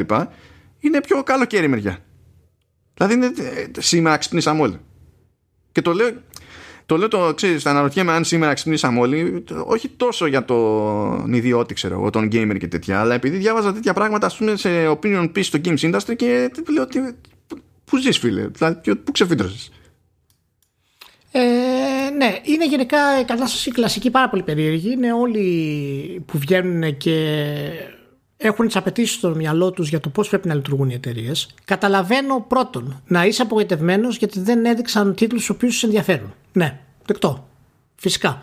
Καταλαβαίνω να, να είσαι απογοητευμένος γιατί πολύ απλά ε, περίμενες ένα, ένα IP ας πούμε το οποίο ξέρεις ε, θα φέρει κάτι διαφορετικό μέσα στο, μέσα στο χρόνο γιατί έχει περάσει αρκετός καιρός μην μπορεί να κυκλοφορήσει κάποιο σημαντικό IP από την Nintendo αλλά είναι αυτό που γίνεται και το είπα και στην αρχή επιστρέφουμε πίσω σε διαμαρτυρίες που κάναμε για την Nintendo 25 χρόνια πριν κανένας δεν έχει καταλάβει ακόμα το πώς λειτουργεί αυτή η εταιρεία Δηλαδή, καλά να μην το καταλάβεις να είσαι νεαρός. Να είσαι μεγάλης ηλικίας, να έχεις ζήσει στην Nintendo και επειδή εσένα σου αρέσουν κάποια συγκεκριμένα παιχνίδια, πρέπει να κατηγορήσει την εταιρεία που δεν σου βγάζει αυτό που σου αρέσουν από άλλες εταιρείες. Δεν το καταλαβαίνω αυτό το πράγμα. Πώς κρίνεις δηλαδή την επιτυχία της εταιρείας; Βγες και πες ότι εμένα δεν με ενδιαφέρει αυτά που έδειξε. Απόλυτα σεβαστό. Αλλά δεν μπορείς να πεις ότι αυτά που έδειξε η Nintendo σημαίνουν κάτι αρνητικό για την Nintendo όταν έχει ξεπουλήσει τα πάντα και τους πάντες. Δεν καταλαβαίνω αυτή η λογική που έχουμε μπει και το κάνουμε ιδιαίτερα με την Nintendo αυτό το πράγμα. Με τη Sony, ας πούμε, μπορεί να έχει, να, να έχει αλλάξει σχέδια τη χίλιες φορές από τότε που τα ανακοινώσανε, να έχουν πάει τα παιχνίδια να έχουν γίνει cross-gen, δεν υπάρχει κανένα πρόβλημα. Αν μου δώσεις 60 FPS, θα είμαι ευχαριστημένος. Θα το κλείσω το στόμα μου και θα προσποιηθώ ότι όλα είναι καλά. Γιατί γίνεται αυτό το πράγμα, Γιατί; Δε, ε, ε, κοίτα, εγώ, εγώ στο, λάρο, στο λάρο με το που συνειδητοποιώ ότι ο μόνος τρόπος να είναι αυτά, αυτά εφικτά, να λέγονται αυτά τα πράγματα τέλος πάντων, είναι να αγνοείται πλήρως η, η, η προϊστορία της εταιρείας, που είναι όλα τα σημάδια εκεί. Δεν είναι θέμα άποψης του τι έχει κάνει στο παρελθόν. Είναι, είναι γεγονότα. Πώς ξυπνάει κάποιος λέει δεν με ενδιαφέρει Οπότε θα μείνω και πάλι έκπληκτος με, και με αρνητική φόρτιση επειδή δεν πίστευα ότι θα ήταν. Τι δεν πίστευες; Η έκπληξη θα ήταν να ήταν αλλιώς. Στην τελική. Και όχι τίποτα άλλο. Ακολουθεί τη. Είναι πάγιες τακτικές της Nintendo αυτές. Και κάθε χρόνο ως Nintendo καταλήγεις και ευχαριστημένος. Το οποίο το λες μόνος σου. Δεν στο λέει Nintendo να είσαι. Άρα τι, δε, τι δεν πιάνεις από τη φάση αυτή; Ξέρω εγώ. Και στην τελική Splatoon 3 το Splatoon. Παιδιά το Splatoon πουλάει. Και είναι και στο παιχνίδι. Ναι, δεν το καταλαβαίνω αυτό το πράγμα. Επίσης είναι πάρα πολύ ενδιαφέρον να λέει, ξέρω εγώ, ότι ε, υπήρχαν πολλά παράπονα λέει από όσους ήταν φανατικοί φίλοι Nintendo και αγόρασαν λέει το Switch όταν βγήκε και από τότε μέχρι τώρα δεν έχουν αρκετά παιχνίδια να, να παίξουν. Τι δεν έχουν αρκετά παιχνίδια να παίξουν, τι, τι λένε; Δηλαδή ονειρεύονταν ότι θα δουν Doom και Witcher στο Switch, δηλαδή κοροϊδευόμαστε ναι, τώρα. Ναι, πέρα, δεν, μα, α, αυτά δεν μετράνε μάλλον. Δεν μετράνε αυτά. Ελάχιστε. Δεν, το, τα, τα third parties δεν μετράνε. Και το Nintendo Direct είχε πολλά third parties. Δεν μετράνε αυτά. Πάνε. Που παλιότερα το κλασικό παράπονο είναι δεν έχει τίποτα από third parties, έτσι. Ναι, ναι, ναι. Και να μα, έχουμε, μα καινούριο, και τώρα ισχύει αυτό. έχουμε καινούριο RPG που ανακοινώθηκε από τη Square Enix που είναι τόσο καινούριο που είναι με codename ακόμα. Έτσι. Ε, θα αποφύγω να σχολιάσω τα σοβαρά το Star Wars Hunters διότι βγαίνει σε mobile και Switch και είναι free to play τη Zynga και εκεί τιλτάρω. Ανακοινώθηκε ε, Δηλαδή ανακοινώθηκε για πρώτη φορά, ξέρω εγώ έτσι, ε, Samurai Warriors 5, που δεν έχει σημασία αν τα έχω σε εκτίμηση. Είναι ανακοίνωση από third party, ρε φίλε. Τι να κάνουμε τώρα. Ε, τι, τι άλλο, εντάξει, πήρε ημερομηνία το No More Heroes 3. Ανακοινώθηκε το Neon White, που είναι και αυτό καινούριο στη, στην όλη φάση. Θα σκάσει, νομίζω, για, ναι, θα σκάσει για πρώτη φορά που γενικά επέστρεψες στις πλατφόρμες γιατί είχαν θέματα με licensing και τέτοια το Tales from the Borderlands ανακοινώθηκε, αποκαλύφθηκε παρότι δεν είναι αποκλειστικότητα για Switch το Ninja Gaiden Master Collection και άλλα και άλλα δηλαδή τι έπρεπε να έχει μια παρουσία σε Nintendo; Ναι, απλά ξέρεις, επειδή κάποιος gamer τα έχει παίξει αυτά και αυτό δεν λένε τίποτα. Οπότε είναι αδύνατο να κάνει το leap και να σκεφτεί ότι αυτοί οι τίτλοι ε, θα πουλήσουν σε άλλους. Άμα δεν τον ικανοποιούν αυτόν ή άμα τους έχει παίξει αυτός, δεν υπάρχει τίποτα άλλο. Καταλαβαίνω, ξαναλέω, τη λογική ότι θα ήθελα τίτλους οι οποίοι να είναι πιο μεγάλοι, να είναι πιο ε, σημαντικοί σε πιο σύντομο χρονικό διάστημα. Δυστυχώς όμως, αν κάποιος ξέρει την Nintendo, δεν μπορεί να το περιμένει αυτό. Η Nintendo δεν βγάζει κάθε χρόνο AAA, τα ψεύτο AAA που βγάζουν άλλες εταιρείες. Η Nintendo βγάζει τίτλους κάθε πέντε χρόνια τέτοιους. Πώς το κάνουμε τώρα δηλαδή; Τελείωσε. Και στο ενδιάμεσο ανακοινώνει και βγάζει το Mario Golf Super Rush το οποίο γελάμε, έτσι, αλλά θα δούμε μια, θα ξυπνήσουμε μια μέρα των ημερών και θα έχει πουλήσει, ξέρω εγώ, 15 εκατομμύρια πάνω από το Spider-Man. και θα αναρωτιόμαστε τι έγινε πάλι. Ακριβώς. Και υπάρχει ακόμα περιθώριο για την Nintendo. Η Nintendo στρεσάρει αυτή τη στιγμή την, την κονσόλα της για να μπορέσει να βγει το Switch στο 2. Και τίτλοι ε, που πρόκειται να βγουν όπως είναι το, το Bayonetta 3 και το Metroid Prime 4 έτσι, αυτοί οι τίτλοι θα πάνε και στην άλλη γενιά. Στρεσάρει τους τίτλους αυτή τη στιγμή για να μπορέσει να βγάλει. Και ναι, είσαι απογοητευμένος γιατί δεν βγήκανε, το ξαναλέω τρίτη φορά. Το καταλαβαίνω, είναι κατανοητό. Αλλά αυτό είναι διαφορετικό από το να πεις ότι αυτή είναι λάθος στρατηγική της Nintendo. Για να μου πεις ότι είναι λάθος στρατηγική της Nintendo ή δεν της βγαίνει, θα πρέπει να μου φέρεις νούμερα, πτώσεις σε πωλήσεις, πτώσεις σε ποιότητα του brand. Δεν υπάρχει γέστερη εταιρεία στον κόσμο αυτή τη στιγμή στο gaming. Δεν υπάρχει μόνο και μόνο το πάρκο που εγκαινίασε στην Ιαπωνία έχει εκμηδενήσει ας πούμε τα πάντα. Δεν υπάρχει η πιο υγιή εταιρεία video game αυτή τη στιγμή στον κόσμο. Απλά μπορεί εσένα να μην σου ταιριάζει πλέον. Αγαπητέ gamer. Δεκτό. Υπάρχουν άλλοι gamers. Όπως μας απέδειξε περίτρανα για μια ακόμη φορά. Ε, Πάντως, να σου πω μεταξύ, και στη, δηλαδή μπορεί να βγει κάποιος και να πει: Ωραία, να το κάνω ένα remaster του Skyward Sword και σιγά τη φήμη που είχε το Skyward Sword κτλ. Αυτό δεν σημαίνει ότι ήταν μάπα το Skyward Sword. Είναι, είναι διαφορετικά τα concept μάπα Zelda από ε, Zelda που δεν έμεινε στην ιστορία. Είναι, είναι τελείως διαφορετικά concept.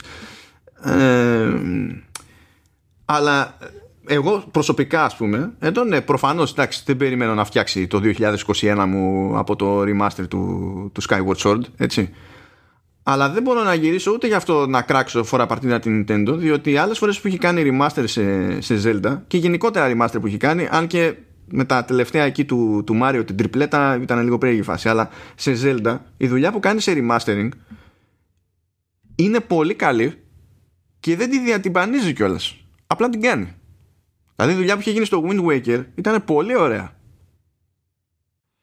Ακριβώς. Και μου αρέσει, άκουσα και το επιχείρημα ότι α, ε, για, ένα, ε, για ένα απλό remaster, παιδιά, είναι ακριβώς ο τίτλος. Ναι, γιατί Προφανώς, στα, στα, στους παλιούς τίτλους Nintendo έχει ρίξει την τιμή, ας πούμε, και το ζήτημα είναι πόσο είναι κάνει ένα remaster. Πρώτον αυτό. Πρώτον αυτό. Έτσι δεν καταλαβαίνει ο κόσμος ότι οι τίτλοι Nintendo πουλάνε σε όλα τα επίπεδα. Έτσι. OK, okay, εντάξει. Άμα σου φαίνεται ακριβό, το καταλαβαίνω. Αλλά έχει πάρα πολύ πλάκα να λέμε ότι είναι ακριβό αυτό. Αλλά το 80 για το Dark Souls δεν είναι ακριβό. Απλά επειδή το Dark Souls έχει καλύτερα textures, άρα αξίζει περισσότερο. Κατάλαβες τι γίνεται; Και εκ φύσεως και εκ, εκ τεχνολογίας είναι αδύνατο το, το, το Skyward Sword να είχε παραπάνω textures. Δεν μπορούν να μπούνε παραπάνω textures στο Switch. Πώς το κάνουμε τώρα δηλαδή; Με το ζόρι δεν γίνεται. Τελείωσε. OK. Okay. Αυτή η δουλειά μπορεί να γίνει στο Skyward, αυτή έγινε. Και να μου πει κάποιος, και το είδα και αυτό. Να μου πει κάποιος ότι εγώ περίμενα Breath of the Wild 2 και αυτοί μου δώσανε Legend of Zelda Skyward Sword HD. Εντάξει, αυτό το επιχείρημα εγώ δεν έχω. Σηκώνω τα χέρια ψηλά. Δεν υπάρχει απάντηση σε αυτό το επιχείρημα. Ναι, καλά. Δεν υπάρχει απάντηση. Πάντως και για, τη, για τις τιμολογίες έτσι να πούμε ότι ε, η, Dark Souls, ε, η Dark Souls, η Sony θα έχει το Dark Souls ε, στο, στο 80 ε, και κάποια στιγμή θα ξέρεις, θα φτάσει να κάνει 15.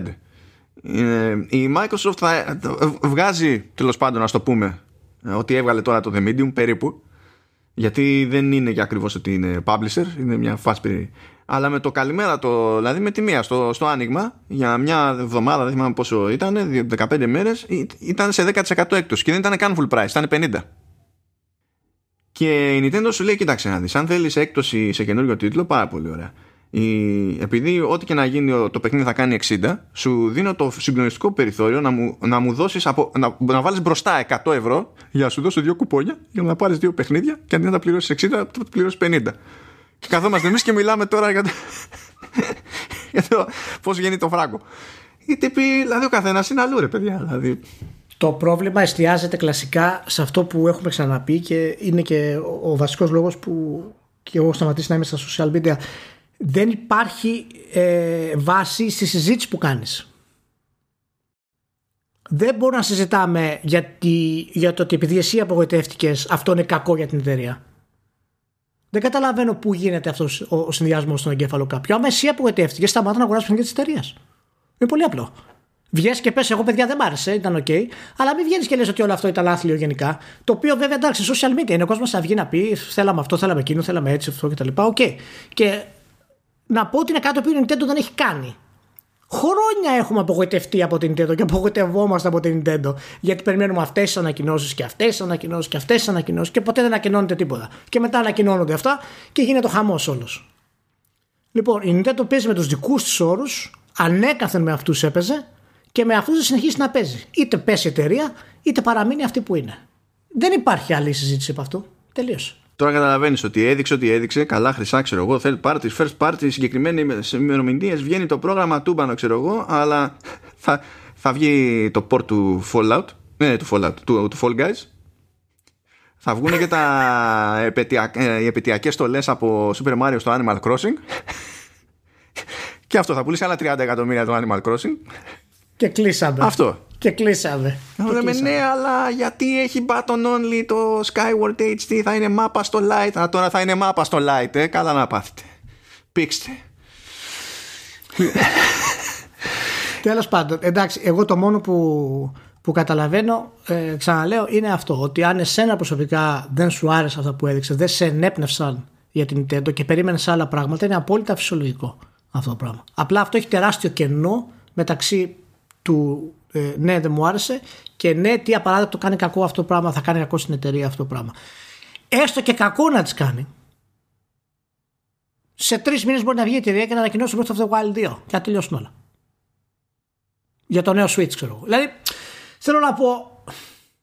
Γιατί προτρέχουμε και τρελαινόμαστε τόσο πολύ, ρε παιδί. Για, δηλαδή, για, για, πράγματα που σκάνε Φεβρουάριο μήνα, ε, σαν ειδήσεις, έτσι, σαν εξελίξεις και ανακοινώσεις, ε, ήταν πολύ καλά αυτά που είδαμε στο direct. Δηλαδή είναι Φεβρουάριος. Ήταν, Μα ήταν πολύ δυνατό το direct. Ναι. Ήταν πολύ δυνατό το direct. Απλά δεν ήταν αστρονομικό το direct.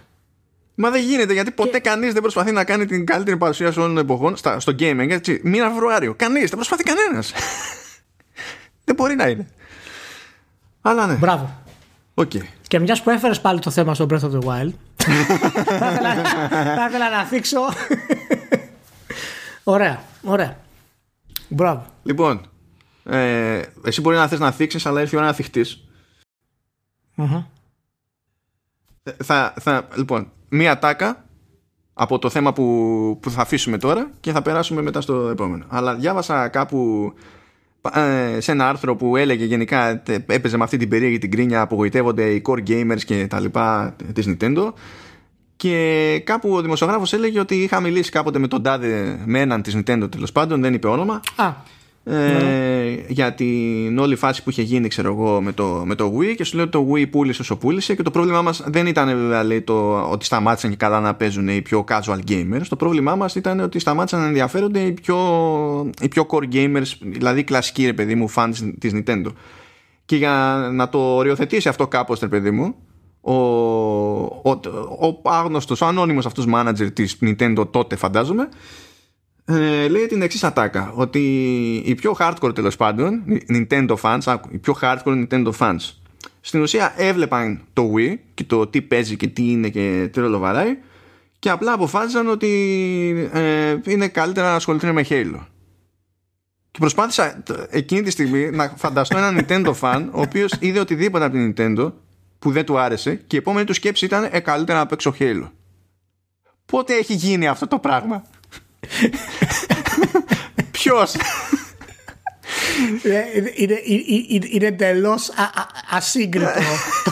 είναι, είναι, είναι, αλλά, είναι σαν αυτό. Δεν θυμάμαι να το ξαναπεί στο, στο podcast, αλλά εσύ το ξέρεις, το έχω πει εκτός ε, εκτός podcast παλιά. Ε, αυτό μου θυμίζει αυτό που, που μου είχε τύχει στο στρατό. Όταν ήμουν νέοπα, μου λέει ένας πάλιουρας, μου λέει πήγαινε πάρα, μου λέει πέντε τρόπτε γιατί πεινάω. και του λέω πέντε τρόπτε. Μου λέει πέντε τυρόπιτες. Μου λέει: Έχω και δύο φίλους εδώ να γίνει χαμός και τα λοιπά. Του λέω: Άμα δεν έχεις τυρόπιτες, τότε πάρεις τσιγάρο, μου λέει. Οπότε αυτό το πράγμα είναι. Άμα ισχύει αυτό, OK. Okay. Πώς είναι, ξέρεις, το βούτυρο που είναι το, το legit και ως υποκατάστατο έχουμε τη μαργαρίνη. Τυρόπιτα, ναι, ναι, ναι, αυτό, τσιγάρο. ναι, άμα, άμα, άμα δεν έχει τυρόπιτα, δεν θέλω τίποτα άλλο. Θα πάω να παίξω Halo. Τελείωσε. Πραγματικά, αν κάποιος που θεωρεί αυτόν ε, σκληροπυρηνικό φαν της Nintendo ε, είδε ποτέ το Wii και είπε τι να κάνω, δεν με ενδιαφέρει το Wii εμένα, δεν με αγγίζει. Τι να κάνω, τι να κάνω, το βρήκα, θα παίξω κάπου Halo. Παρακαλώ να επικοινωνήσει μαζί μας. Γιατί θέλω να δω με... αν υπάρχει αυτό το πράγμα στη φύση, αν συναντάται, ρε παιδί μου. Anyway, λοιπόν. Είναι πάμε πολύ τώρα. καλό. Α, ε, Έλα. ναι, ναι. Όχι, θες να, Α, αν δεν ήθελες να, έχεις- συ- να πεις κάτι, πες. Όχι, όχι, θα το αφήσω να- για κλείσιμο αυτό. Οκ. Λοιπόν.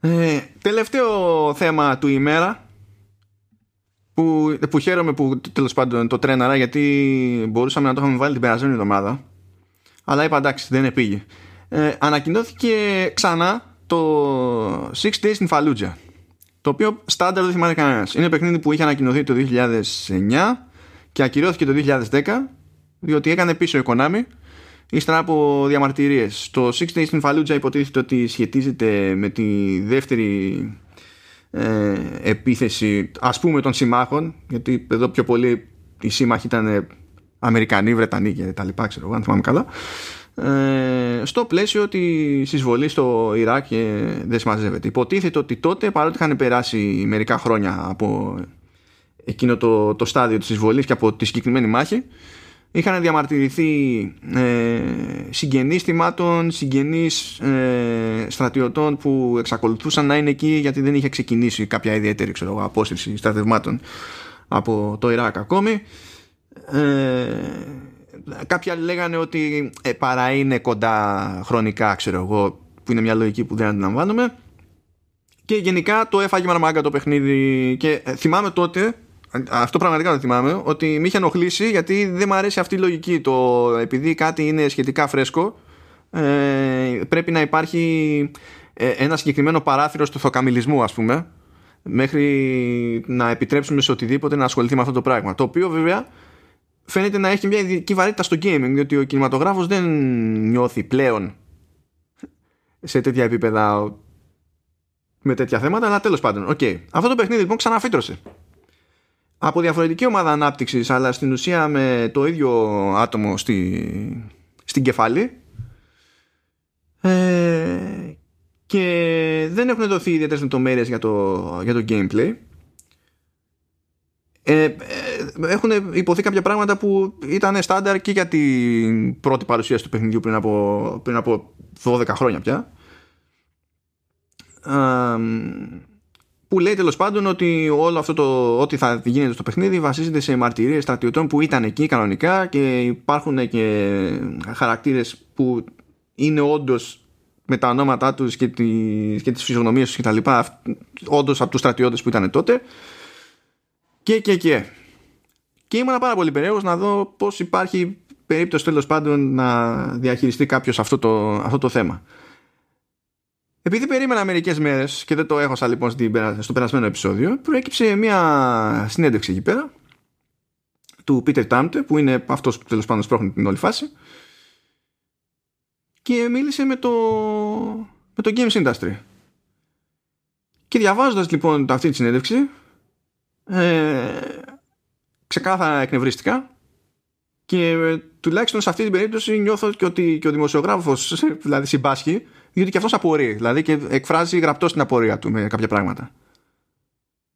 Λοιπόν λέει ο, ο Τάμπτε ότι εντάξει λέει για να βγει αυτό το παιχνίδι δεν είναι ανάγκη λέει να απεικονίσουμε ξέρω εγώ τα εγκλήματα πολέμου που έγιναν όπως η χρήση λευκού φωσφόρου από τις αμερικανικές δυνάμεις δεν θα βάλουμε λέει το παίχτη σε θέση να το κάνει αυτό το πράγμα Επίσης δεν ασχολούμαστε καθόλου λέει, με το πολιτικό της υπόθεσης και καλά το αν ήταν τελικά παράνομη ή όχι η εισβολή στο Ιράκ που υποτίθεται ότι από τότε μέχρι σήμερα το consensus είναι ότι όλοι, όλοι ακόμα και για τα δεδομένα τέλος πάντων ξέρεις, rules of engagement και δεν συμμαζεύεται και το τι ισχύει διεθνώς σε περίπτωση πολέμου ότι ακόμα και για αυτά τα δεδομένα ήταν παράνομη εισβολή. Ξέρουμε ό,τι ξέρουμε κτλ. Έχουμε φτάσει σε αυτά τα συμπεράσματα.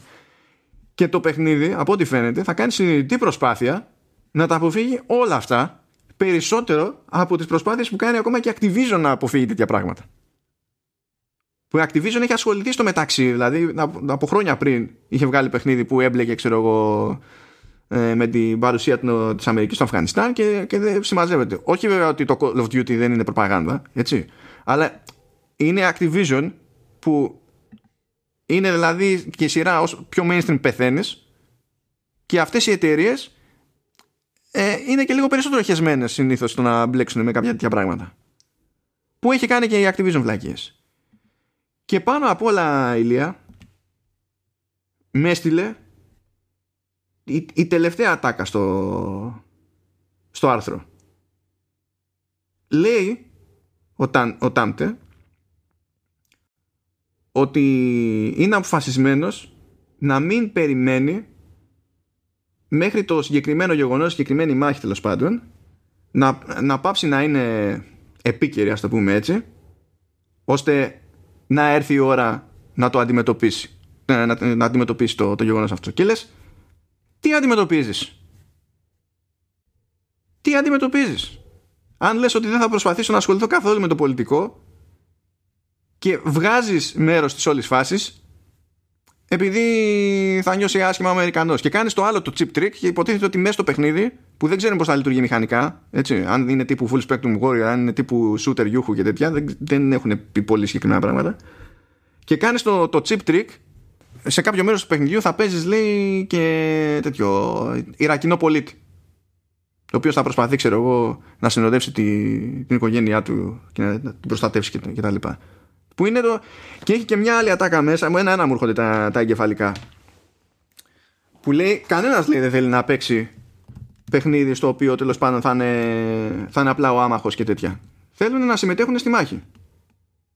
Και με το που το διάβαζα αυτό λέω καλά ένας άνθρωπος δεν βρέθηκε να του πει για το ίδιο War of Mine ε, το παίρνει my love ναι, καλά, δεν λέμε τώρα για το, για το Spec Ops, έτσι, που πραγματικά, να, να μην πω τι, έτσι, μπήκα στη δικασία την περασμένη εβδομάδα και το μνημόνευα, μπήκαν σε έκπτωση και το αγόρασα μέσα σε όλα και μου κάθεται αυτή τη, η συνέντευξη και τσιτώνω.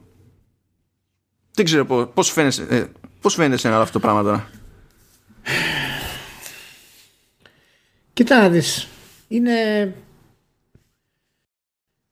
είναι δύσκολο να το πιάσεις από πολλές μεριές δεν, δεν σου αφήνει αυτή την επιλογή δηλαδή ο Τάμπτερ. Ε, εγώ είμαι διατεθειμένος να να του δώσω το ξέρεις, το benefit of the doubt που λέμε όταν μου λέει ότι μπορεί να πει την ιστορία αυτού του πολέμου και τις τραγικότητες ε, που συνέβησαν σε αυτή τη συγκεκριμένη μάχη που είναι η πιο αιματηρή μάχη για τις Αμερικανικές δυνάμεις στο σύνολό της, χωρίς να πάρει πολιτική θέση. Πρώτο είναι αυτό. Οκ. Ε, θα του δώσω εγώ την ευκαιρία ε, να κάνει κάτι το οποίο δεν έχει ξανακάνει κανένας ποτέ. Οκ. Δηλαδή αν νομίζεις ότι μπορείς να το κάνεις αυτό σε video game ε, θα είναι μεγάλο ανεπανάληπτο κατόρθωμα αυτό το πράγμα. Το, το θέμα ξέρεις ποιο είναι; Ότι δεν λέει ότι είναι κάτι το οποίο θα προσπαθήσουμε να κάνουμε. Δεν παίρνει δηλαδή ηθική στάση ο ίδιος. Να πει ότι εμένα προσωπικά δεν με ενδιαφέρει η πολιτική που έγινε αυτή η μάχη και αυτός ο πόλεμος. Με ενδιαφέρει να δείξω το ανθρώπινο δράμα που προήλθε από αυτές τις αποφάσεις. Δεν ξέρω αν θα το καταφέρω, αλλά θα το προσπαθήσω. Δεν λέει αυτό. Αυτό θα ήταν απόλυτο σεβαστό για μένα. Λέει ότι γίνεται να δείξει αυτό τον πόλεμο χωρίς να πάρει πολιτική θέση.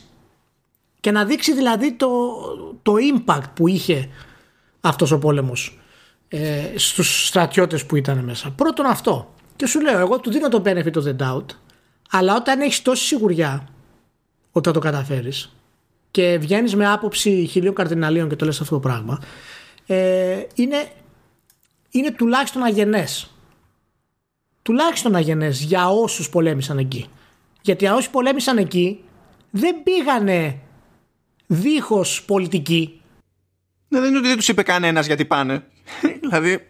Δεν, ναι, μα οι στρατιώτες που πήγαν εκεί, τα νεαρά αυτά παιδιά που πήγαν εκεί. Έτσι, πέρα από τους στρατιώτες οι οποίοι είναι, ξέρεις, Αμερικανοί στο αίμα τους ή για τη σημαία τους κτλ.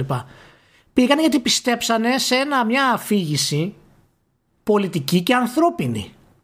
Δεν πήγαν να σκοτώσουν απλά εχθρούς για πλάκα. Δεν πήγαν να παίξουν Call of Duty. Πιστέψαν ότι πάνε να κάνουν καλό.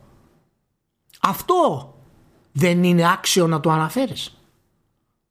Δεν είναι αυτό σημαντικό να το αναφέρεις. Πώς μπορείς να, το, να ασχοληθείς με αυτό το πράγμα χωρίς να πάρεις πολιτική θέση; Τουλάχιστον κοινωνικοπολιτική θέση, πώς γίνεται; Δεν ξέρω. Δηλαδή, ακόμα και αν πεις εστιάζω σε μια μονάδα και με, τη, και με τη δυναμική που υφίσταται μέσα σε μια συγκεκριμένη μονάδα. Που ισχύει αυτό, ρε παιδί μου. Έτσι. Δεν μπορείς να το κάνεις. Να κρατήσεις τόσο.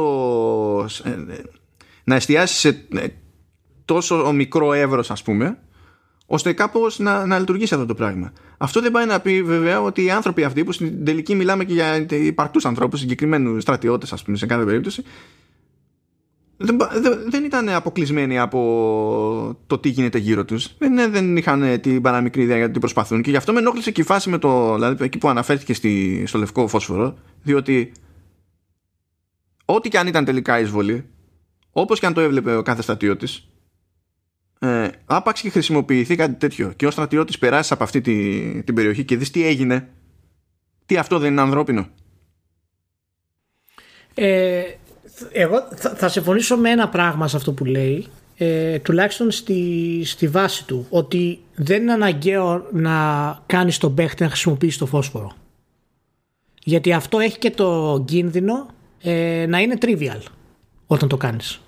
Γιατί για να πετύχεις το συναισθηματικό βάθος και βάρος μιας τέτοιας απόφασης είναι πολύ σπάνιο στις ταινίες μόνο, όχι, όχι απλώς στα video games. Οπότε για μένα το να έχεις μια πιο καλλιτεχνική προσέγγιση, πιο τρομακτική προσέγγιση σε αυτό, χωρίς να αναγκάζεις τον παίχτη να πατάει τη σκανδάλη, ας πούμε, απλά να δείξεις πώς επηρεάζεται ψυχολογικά ο χαρακτήρας, πώς επηρεάζονται γύρω του. Δηλαδή να περιγράψεις, να προσπαθεί να περάσεις όσο γίνεται, γιατί δεν έχουμε ιδέα τι σημαίνει αυτό το πράγμα για αυτούς που ήταν εκεί.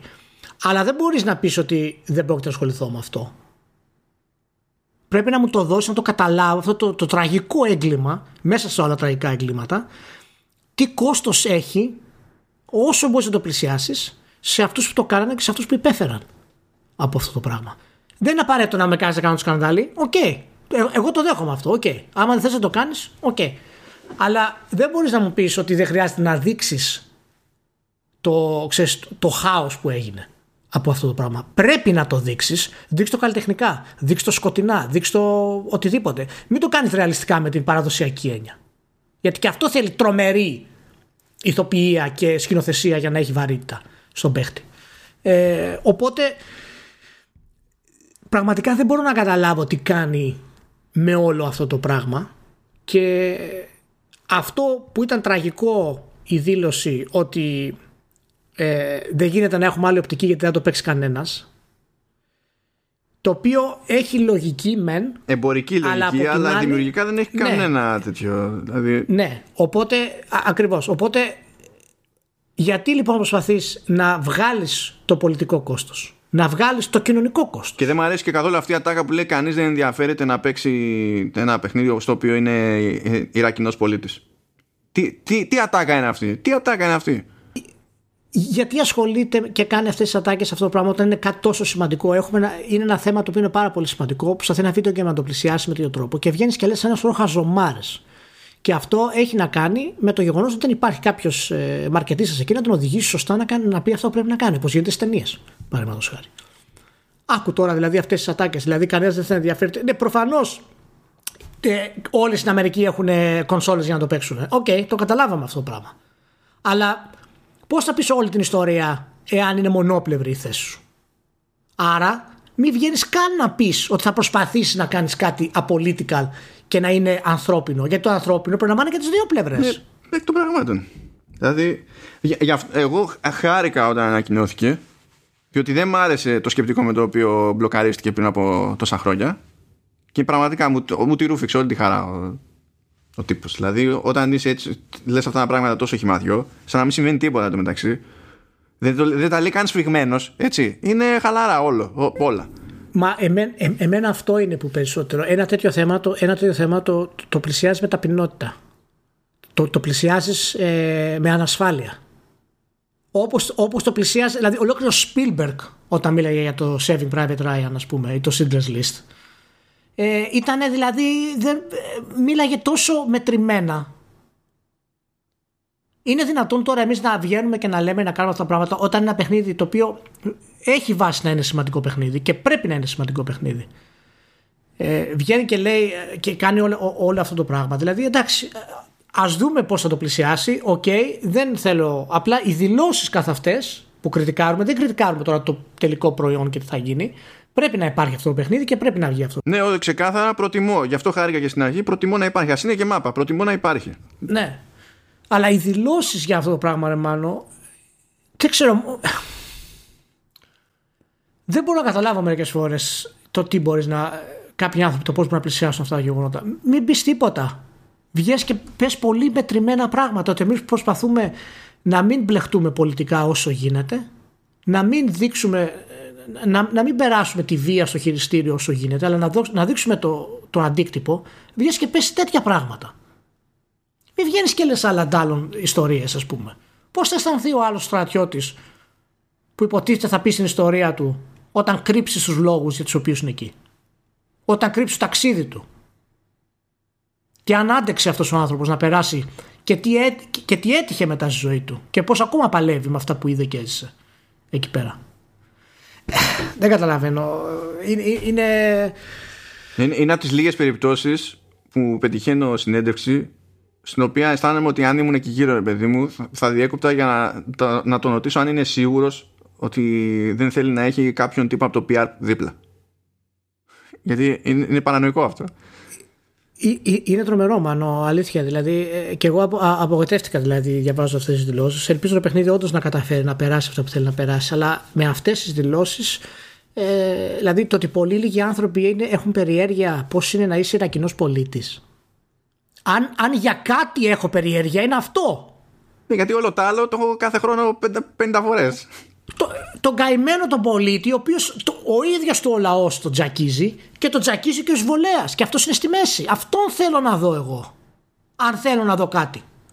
Τον Αμερικανό στρατιώτη τον έχω δει χίλιες φορές. Ξέρω τα προβλήματά του, ξέρω την αφήγησή του, ξέρω τα προσωπικά του, τα αισθάνομαι. Δεν μπορείς να βγεις να λες τέτοιες απόλυτες ατάκες. Δεν γίνεται, ρε μάλλον. Δεν γίνεται. Τέλος πάντων, θυμάσαι πάντως όταν είχε βγει το, το, full, το full Spectrum Warrior τότε ε, που είχε ε, πλησιάσει το θέμα με, μια, με έναν φοβερό μινιμαλισμό. Δηλαδή υπήρχαν δύο-τρει σκηνές όλες και όλες που σου μένανε και σου άφηνε να καταλάβεις το τι έγινε. Υπήρχε ένας μαζικός τάφος, υπήρχε ένας, ε, ένας βομβαρδισμός από ένα παιδί, δηλαδή και σου έμεναν αυτά τα πράγματα. Και ήταν και καλό παιχνίδι. Πέρα από, το, το πέρα, δηλαδή. πέρα από το παιχνίδι ήταν καλό και τεχνικά άρτιο ας πούμε, για την εποχή με animation και σύστημα εντολών και τα λοιπά εξαιρετικό. Ε, δεν είπε story, δεν, είπε, δεν είχε αφήγηση ιδιαίτερη, δεν πήρε πολιτική θέση με την κλασική έννοια, αλλά σου έδειξε, μάλλον πήρε τέτοια θέση και δεν ήταν καν τέτοιου είδους παιχνίδι, έτσι. Δεν ασχολιόταν με τέτοιο θέμα. Ήταν απλά ένα παιχνίδι στην, ε, με, με αυτό το στυλ. Ναι, ήταν ήτανε για team tactics στην ουσία. Ήτανε, αυτό ήταν η ναι, προτεραιότητά ναι. του. Ναι, ήταν training στην ουσία. Οπότε να μου λες τώρα ότι φτιάχνεις κάτι τέτοιο και δεν θες να δείξεις τη, την ποιότητα ας πούμε του κάθε ανθρώπου του πώς το, τον άγγιξε όλο αυτό το πράγμα, πώς τον άλλαξε. Τέλος πάντων. Και κάπως έτσι ξεχνιέται η, η μανούρα για τον Breath of the Wild. Έτσι ξεπλένονται αυτά τα πράγματα ναι, τώρα δεν μπορώ να πω για Breath of the Wild. Εντάξει. Νίκησες. Νίκησες. Ήθελα, ήθελα κάτι άλλο να πω. Για πες. Ναι, το ξέχασα μάλλον με αυτή τη συζήτηση όμως που κάναμε τώρα. Ε, που ήθελα να κλείσω με αυτό. Ε, λοιπόν, καλά, δεν το θυμάμαι τώρα. Θα το, θα το κάνουμε την, την άλλη εβδομάδα. θα το κάνουμε την άλλη εβδομάδα. Καλώς. Λοιπόν, να είστε όλοι καλά. Ευχαριστούμε που είστε μαζί. Πάει ένα ακόμα Vertical Slice. Ε... Όχι, ναι, τώρα συνειδητοποίησα ότι ξέχασα τελείως το Little Nightmares. Καλά, την επόμενη εβδομάδα. Ε, τι θέλω να πω. Δεν θυμάμαι. Καλά. Λοιπόν, ε, Μάνο, thank you very much για μια ακόμη φορά. και να είστε όλοι καλά και θα τα πούμε την επόμενη εβδομάδα. Τα λέμε, τα λέμε. Γεια χαρά.